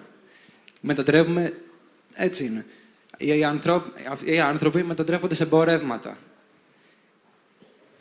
Ε, περιμένετε, θα σας πω. Ε, είμαι λίγο αγχωμένος. Ναι, όχι, ε, ε, έχει σημασία γιατί αυτό είναι διάλογος. Το έχουμε πει και το έχουμε ξαναπεί. Αυτό είναι διάλογος και όχι να Όταν ένα συμφωνήσουμε κράτος όλοι να είμαστε τους φυλάει ομοειδεάτες. αυτούς, όταν αυτό το, ένα κράτος φυλάει ανθρώπους και δέχεται λεφτά για να μην τους απελευθερώσει, κάτι σημαίνει. Όταν έρχονται εδώ, να μας φυλάνε και τα χέρια δηλαδή, δεν ξέρω. Θα, πρέπει να μιλήσουμε για μια κοινωνία διαπολιτισμική, ε, που οι ξένοι δεν θα είναι δεχ- δεχτυλοδεικτούμενοι, δεν θα είναι μειονότητα και όταν τους βλέπουμε δεν θα φοβόμαστε μήπως αλλοιώσουν τη θρησκεία μας, μήπως όταν πάνε τα παιδιά μας σχολείο δεν θα κάνουν αρχαία, επειδή θα είμαστε και καλά μειονότητα. Πρέπει να, είναι, να μην τους κοιτάμε σαν τι θρησκεία είναι, ποιος λαός, τι χρώμα. Πρέπει να τους βλέπουμε σαν ανθρώπους και σαν ψυχή. Γιατί, εντάξει, εγώ εκτός από φοιτητής, έχω ας πούμε, δου- ε, δουλέψει και σε οικοδομή και έχω συναντήσει πολλούς ανθρώπους οι οποίοι είναι Γεωργιανοί, Ρουμανοί, Βούλγαροι και δεν ξέρω, βλέπω κάτι πάρα πολύ αγνό. Αυτό. Ε, υποθέτω ότι αφορά, απευθύνεστε σε μένα και ευχαριστώ Σε πολύ εσάς για την και ερώτηση. σε Ναι. κάποια άλλα σχόλια που υπόθηκαν αυτό. Πολύ σύντομα. Ευχαριστούμε Α- πολύ. Αυτό που ε, υπερβολικά και σημαντικά τονίσατε την ανθρωπιστική διάσταση, η οποία ε, man is measure of all things, ε, παν μέτρων άνθρωπος, έτσι. Και με κανένα τρόπο ο άνθρωπος δεν πρέπει να εξαγριώνεται και να ξεχνά την υπόστασή του. Αυτό είναι εξαιρετική σημασία. Από αυτό όμως το κομμάτι μέχρι το σημείο εκείνο το οποίο τα άτομα τα οποία θέλουν, θέλουν, θέλουν να ενταχθούν και έρχονται, ξέρετε, και στα σχολεία και οι ΜΚΟs έχουν αναπτύξει σχολεία και είναι πάρα πάρα πολύ έξυπνα τα παιδιά των προσφύγων ή των μεταναστών τα οποία έρχονται. Αναφέρθηκα προηγουμένως ότι στο Πανεπιστήμιο στο δικό μας η πρώτη σειρά είναι από Αλβανούς και Αλβανίδες οι οποίες κρατούν συλλογικές σημειώσεις έρχονται και σου- στο τέλος του μαθήματος σου λένε τι εννοείς με αυτό; και μοιράζονται τις σημειώσεις. Οι Έλληνες, οι δικοί μας, είναι όπως ξέρετε γράφανε παλιότερα εξετάσεις και λέγανε έλα ρε που θα κοιτάξεις από μένα. Δεν τις μοιράζονται, δεν έχουν την κοινωνική διάσταση να μοιράζονται και να ε, ανταλλάσσουν τις απόψεις. Άρα αυτό το οποίο θα πρέπει να δούμε είναι δύο βασικά σημεία. Πρώτον, η Ελλάδα είναι ανοιχτή κοινωνία και δέχεται, είναι από όλες τις ευρωπαϊκές χώρες οι οποίες δέχεται το μεγαλύτερο κομμάτι των προσφύγων. Και αυτό το πράγμα θα το δούμε εντονότατα τα επόμενα χρόνια. Το δεύτερο κομμάτι όμως είναι ότι θα πρέπει και οι πρόσφυγες να θέλουν να ενταχθούν και να αποδεχθούν το ελληνικό σχολείο, το ελληνικό φαγητό, την ελληνική γειτονιά, την ελληνική υπόσταση και την ελληνικότητά μας. Αν με επιτρέπετε να τοποθετηθώ σε αυτό. Ναι, βεβαίως. Και το μεταξύ το μικρόφωνο, παρακαλώ. Επειδή νομίζω ότι παρεξηγήθηκα προηγουμένως, ε, μιλάμε για την Ελλάδα, την Ελλάδα του ξένου Ζεύς, την Ελλάδα που καλλιέργησε την έννοια της φιλοξενίας. Δεν είπαμε ποτέ ότι θα κλείσουμε πόρτες ή ότι δεν δεχόμαστε αυτά τα άτομα. Απλά μιλήσαμε για το μεταναστευτικό και αν μπορεί αυτό να υπάρξει αυτό καθ' αυτό η λύση στο πρόβλημα το οποίο συζητάμε σήμερα. Είμαστε μια χώρα ανοιχτή, μια χώρα που θέλουμε, που δεχόμαστε τέτοια κύματα και νομίζω ότι το διαχειριζόμαστε με έναν ικανοποιητικό τρόπο. Δεν τίθεται θέμα ρατσισμού ή αποκλεισμού.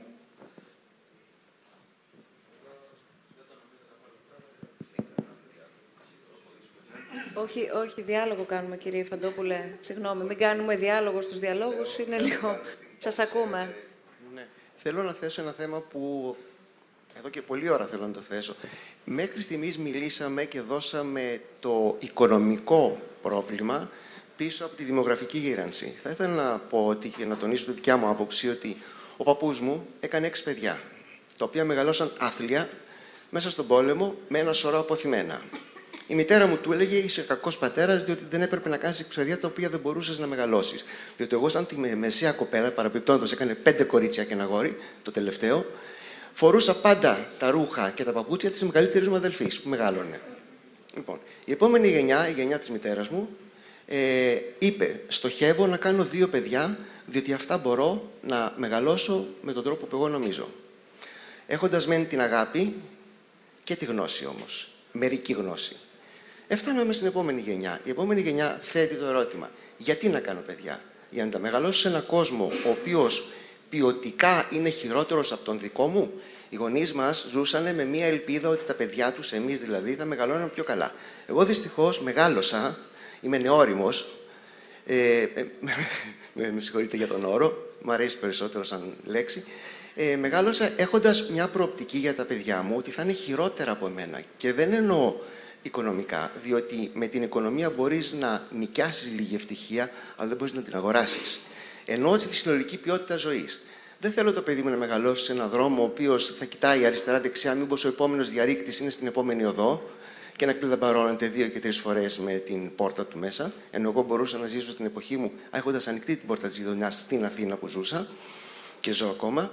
Ε, αναφέρομαι επίσης στην χρήση των πόρων του πλανήτη η οποία στην Ελλάδα κατασπαταλιέται, οι πόροι του πλανήτη, οι πόροι της Ελλάδος αυτή τη στιγμή κατασπαταλώνται και αναρωτιέμαι με πολύ φόβο εάν γίνουμε περισσότεροι με την ίδια νοοτροπία θα καταστρέψουμε τη χώρα μας. Όχι λοιπόν, προτιμώ να είμαστε λιγότεροι και καλύτεροι. Και αναφέρομαι καθαρά στην ποιότητα ζωής. Σας είπα, δεν έχει σχέση μόνο με την οικονομία, έχει σχέση με πολλά άλλα. Μπορούμε να τα δούμε στην καθημερινότητα. Δηλαδή, είμαι εναντίον το να αυξηθούμε Είμαι αντίθετα στο να μειωθούμε και να ζούμε καλύτερα. Σας ευχαριστούμε πολύ. Σας ευχαριστούμε. Λοιπόν, δύο, δύο, δύο ερωτήματα. Ελάτε, κυρία Ράγκα, μέχρι να δώσετε μέχρι το μικρόφωνο. το μικρόφωνο, απλά να πω κύριο, κάτι το οποίο αντίστοιχα. μου είχε κάνει εντύπωση. Ε, είχαμε πάει με τον άντρα μου πριν από μία εβδομάδα περίπου να βρούμε σχολείο για το πού θα πάει το, το παιδί μας σχολείο στο δημοτικό. Και βρέθηκαμε να συζητάμε με τη διευθύντρια ενός σχολείου, η οποία μου είπε το εξής. Για μας είναι πάρα πολύ σημαντικό όχι μόνο το τι γνώση θα πάρουν τα παιδιά σε αυτό το σχολείο, αλλά και να τους δώσουμε τις αρχές τις οποίες θα μεγαλώσουν στον κόσμο που έρχεται. Και μου ανέφερε το κομμάτι της ε, πολυπληθυσμικότητας, ε, της πολυπολιτισμικότητας, του, γεγο- το γεγονός ότι το παιδί μας σήμερα μεγαλώνει στην Ελλάδα, αλλά αύριο μπορεί να βρεθεί σε ένα άλλο σημείο του κόσμου για να δουλέψει. Άρα θα πρέπει να μεγαλώσουμε την αρχή ότι είμαι ανοιχτός στους άλλους πολιτισμούς και να τον δεχτούν και οι άλλοι πολιτισμοί. Οπότε θέλω απλά να το θέσω σαν ένα θέμα στο, στα μυαλά όλων μας ότι αν κρατιόμαστε πάρα πολύ από κάτι το οποίο έρχεται, στο τέλος θα το βρούμε μπροστά μας και θα σκοντάψουμε. Πάμε. Δεν θα το ξεπεράσουμε.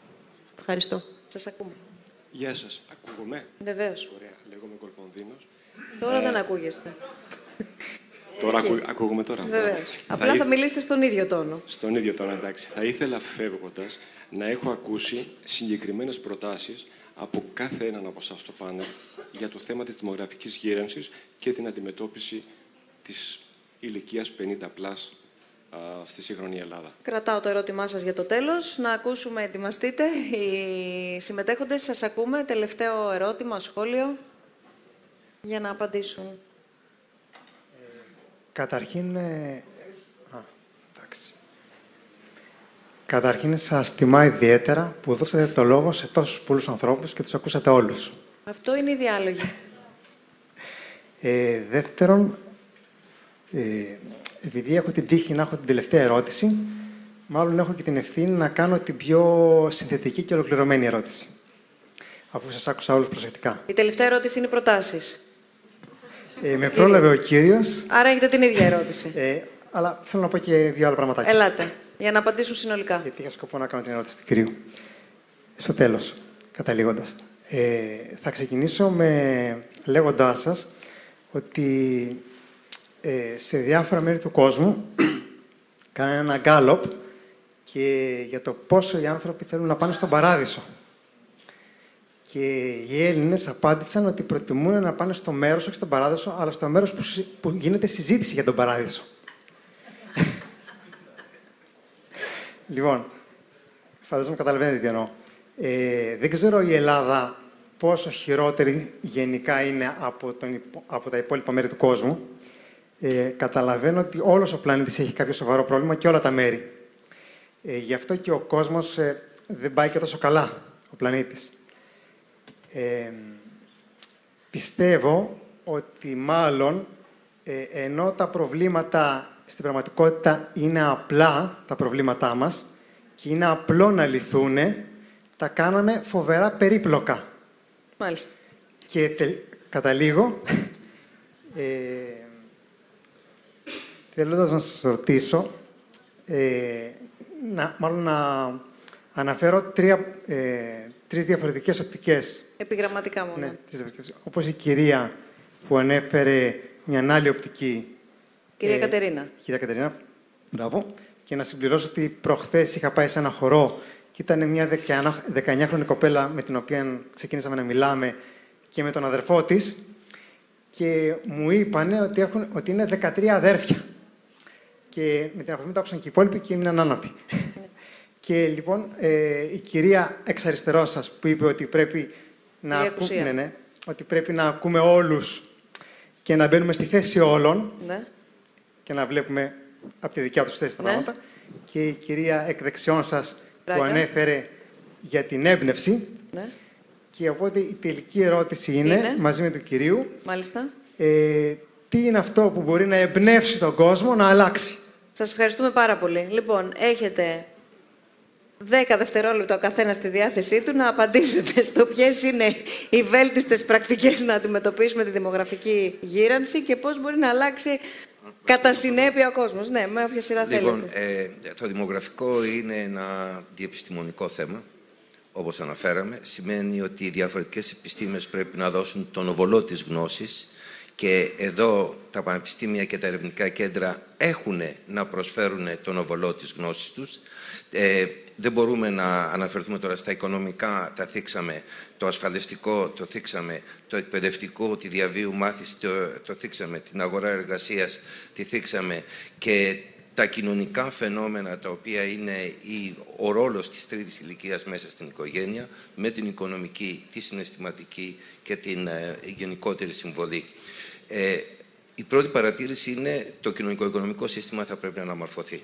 Το σύστημα υγείας μας θα, θα πρέπει να είναι integrated care που λένε, να είναι μια γενικευμένη μορφή που να καλύπτει όλο το φάσμα βοηθητικό. Το εκπαιδευτικό σύστημα να συνεχίζει να προσφέρει εκπαίδευση, όχι μόνο στους νέους. Παλιότερα στο Πανεπιστήμιο υπήρχαν οι ονομαζόμενοι παρατηρητές, observers. Τώρα δεν είναι κανένας, δεν έχετε κανένας. Και επειδή πρέπει να μείνω στο χρόνο και να σεβαστώ και τους άλλους ομιλητές, τι είναι το δημογραφικό, δύο πράγματα. Το δημογραφικό είναι οι νέοι που μπαίνουν ορμητικά με όνειρα και δημιουργία στην αγορά εργασίας και πρέπει να τους υποστηρίξουμε, να τους δώσουμε τη δύναμη αυτή.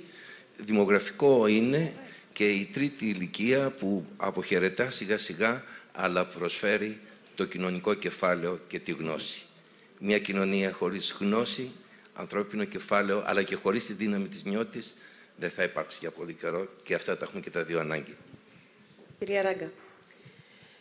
Εγώ θα πω ότι ο τρόπος με τον οποίο θα πρέπει ίσως όλοι μας να προχωράμε και να ζούμε είναι αλλάζουμε τα στερεότυπά μας, ερχόμαστε πιο κοντά σε γενιές, μένουμε υγιείς όσο περνάει από το χέρι μας, που σημαίνει κάνουμε τις εξετάσεις μας και το καθεξής, μένουμε ενεργοί, γινόμαστε ψηφιακοί. Για να μπορέσουν όλα αυτά τα κομμάτια να έρθουν και να σπρώξουν, αν θέλετε, το δημογραφικό σε μια διαφορετική κατεύθυνση. Ευχαριστώ. Εμείς. Ε, το δημογραφικό είναι μία από τις τρεις παγκόσμιες προκλήσεις που έχει αλλάξει τις συμπεριφορές μας. Για να το αντιμετωπίσουμε, όπως και να αντιμετωπίσουμε την κάθε πρόκληση, με τους ραγδαίους αυτούς ρυθμούς που αλλάζουν τα πράγματα, θα πρέπει να καταλάβουμε ότι ο αναλφάβητος του 21ου αιώνα δεν είναι αυτός που δεν ξέρει να διαβάσει ή να γράψει, ούτε αυτός που δεν έχει ψηφιακές δεξιότητες. Είναι αυτός ο οποίος δεν μπορεί να ξεμάθει αυτά που ξέρει σαν νοοτροπία και να είναι ανοιχτός να μάθει καινούρια και αν χρειαστεί να τα ξεμάθει και αυτά για να μάθει ξανά καινούρια. Τώρα, τι θα μας εμπνεύσει, κύριε που ρωτήσατε, είναι να σκύψουμε μέσα μας και να βρούμε αυτό που, που είναι οι πραγματικές αξίες και τα θέλω μας και να πάψουμε να είμαστε μιμητικά όντα ή να κάνουμε πράγματα για να φύγουμε από την ανωνυμία ή για να είμαστε αρεστοί. Η επιστροφή λοιπόν στις αξίες που έχουμε και που πραγματικά είναι δικές μας, αυτό είναι το μόνο που μπορεί να μας εμπνεύσει για να ασχοληθούμε με πάθος και να αλλάξουμε αυτά.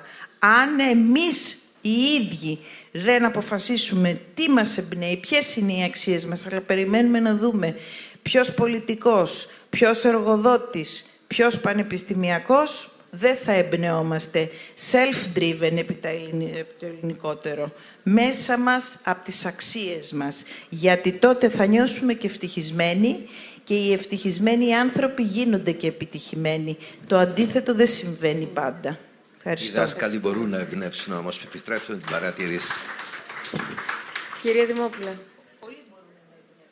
Πολλοί μπορούν να εμπνεύσουν. Εμείς δεν πρέπει να επαναπαυόμαστε σε ποιος θα με εμπνεύσει. Ο εαυτός να περιμένουμε μου. κάποιον να άλλο, περιμένουμε δηλαδή. κάποιον άλλον. Αυτό λέω. Κύριε Φυσικά. Δημόπουλα. Το δημογραφικό είναι ένα πρόβλημα που μας μας απασχολεί όλους. Η νέα γενιά πρέπει να κινητοποιηθεί. Έχουμε τα νούμερα, έχουμε τις δράσεις. Μένει νομίζω μια διαγενειακή σύμπνοια και επικοινωνία και το αποτέλεσμα θα έρθει. Κύριε Τραγάκη. Έχοντας την πολυτέλεια να μιλήσω στο τέλος και να συμφωνήσω με όλους τους προλαλήσαντες, μπορώ να πω ότι το δημογραφικό δεν θα το λύσουμε. Απλώς θα μπορέσουμε να αντιμετωπίσουμε τις συνέπειές του, να μετριάσουμε το, τον αντίκτυπο, εφόσον καταφέρουμε και προσαρμοστούμε και συνεργαστούμε και η έμπνευση από τη δική μου σκοπιά, συνεχίζοντας λίγο το σκεπτικό της ε, Βενετίας, είναι η πίστη. Η πίστη μέσα μας και η πίστη στο σύνολο. Σας ευχαριστούμε πάρα πολύ όλους για τη σημερινή συζήτηση. Έχω την αίσθηση ότι προσπαθήσαμε να προσεγγίσουμε τουλάχιστον τις διαστάσεις, να κατηγοριοποιήσουμε τις διαστάσεις και να ακουστούν αντικρουόμενες απόψεις. Αυτό είναι ενδιαφέρον και παραγωγικό σε ένα διάλογο και όχι, το, έχω, το λέω κάθε φορά, ίσως καταντήσω γραφική, αλλά το θεωρώ ιδιαίτερα σημαντικό το να, να μην επιζητούμε το να συμφωνήσουμε για να πούμε ότι κάτι πήγε καλά. Τότε νομίζω για μένα κάτι δεν έχει πάει καθόλου καλά. Αν φύγουμε όλοι και πούμε ότι βρεθήκαμε μεταξύ μας για να συμφωνήσουμε ή βρεθήκαμε μόνο όσοι συμφωνούμε για να πιστέψουμε ότι κάναμε διάλογο. 18 Μαρτίου είναι η επόμενη συνάντηση των διαλόγων στη Δράμα, όχι στην Αθήνα. Η γυναίκα γιορτάζει 8 Μαρτίου. Εμείς δεν ε, μ, α- ακολουθούμε αυτή, τη- αυτό το σκεπτικό, όμως μας δίνεται μια πολύ ωραία αφορμή να δούμε κατά πόσο η γυναίκα στην ελληνική επαρχία βρίσκεται συγχρονισμένη με αυτό που γνωρίζουμε για τη γυναίκα στην πόλη, στη μεγαλούπολη, στην πρωτεύουσα, στην ε, Αθήνα, που πολλές φορές μπερδευόμαστε και νομίζουμε ότι είναι η Ελλάδα, αλλά υπάρχει η Ελλάδα και εκτός ε, Αθήνας και Αττικής. Εκεί λοιπόν θα συναντήσουμε γυναίκες, γυναίκες που τα καταφέρνουν, γυναίκες που δυσκολεύονται να τα καταφέρουν, γυναίκες που δυσκολεύονται να πούν καν που θέλουν να τα καταφέρουν. Θα συνομιλήσουμε λοιπόν με γυναίκες και άνδρες για τη γυναίκα στην ελληνική επαρχία την Τετάρτη 18 Μαρτίου. Καλή συνέχεια σε όλους. Ραντεβού τον επόμενο μήνα. Ευχαριστούμε πολύ.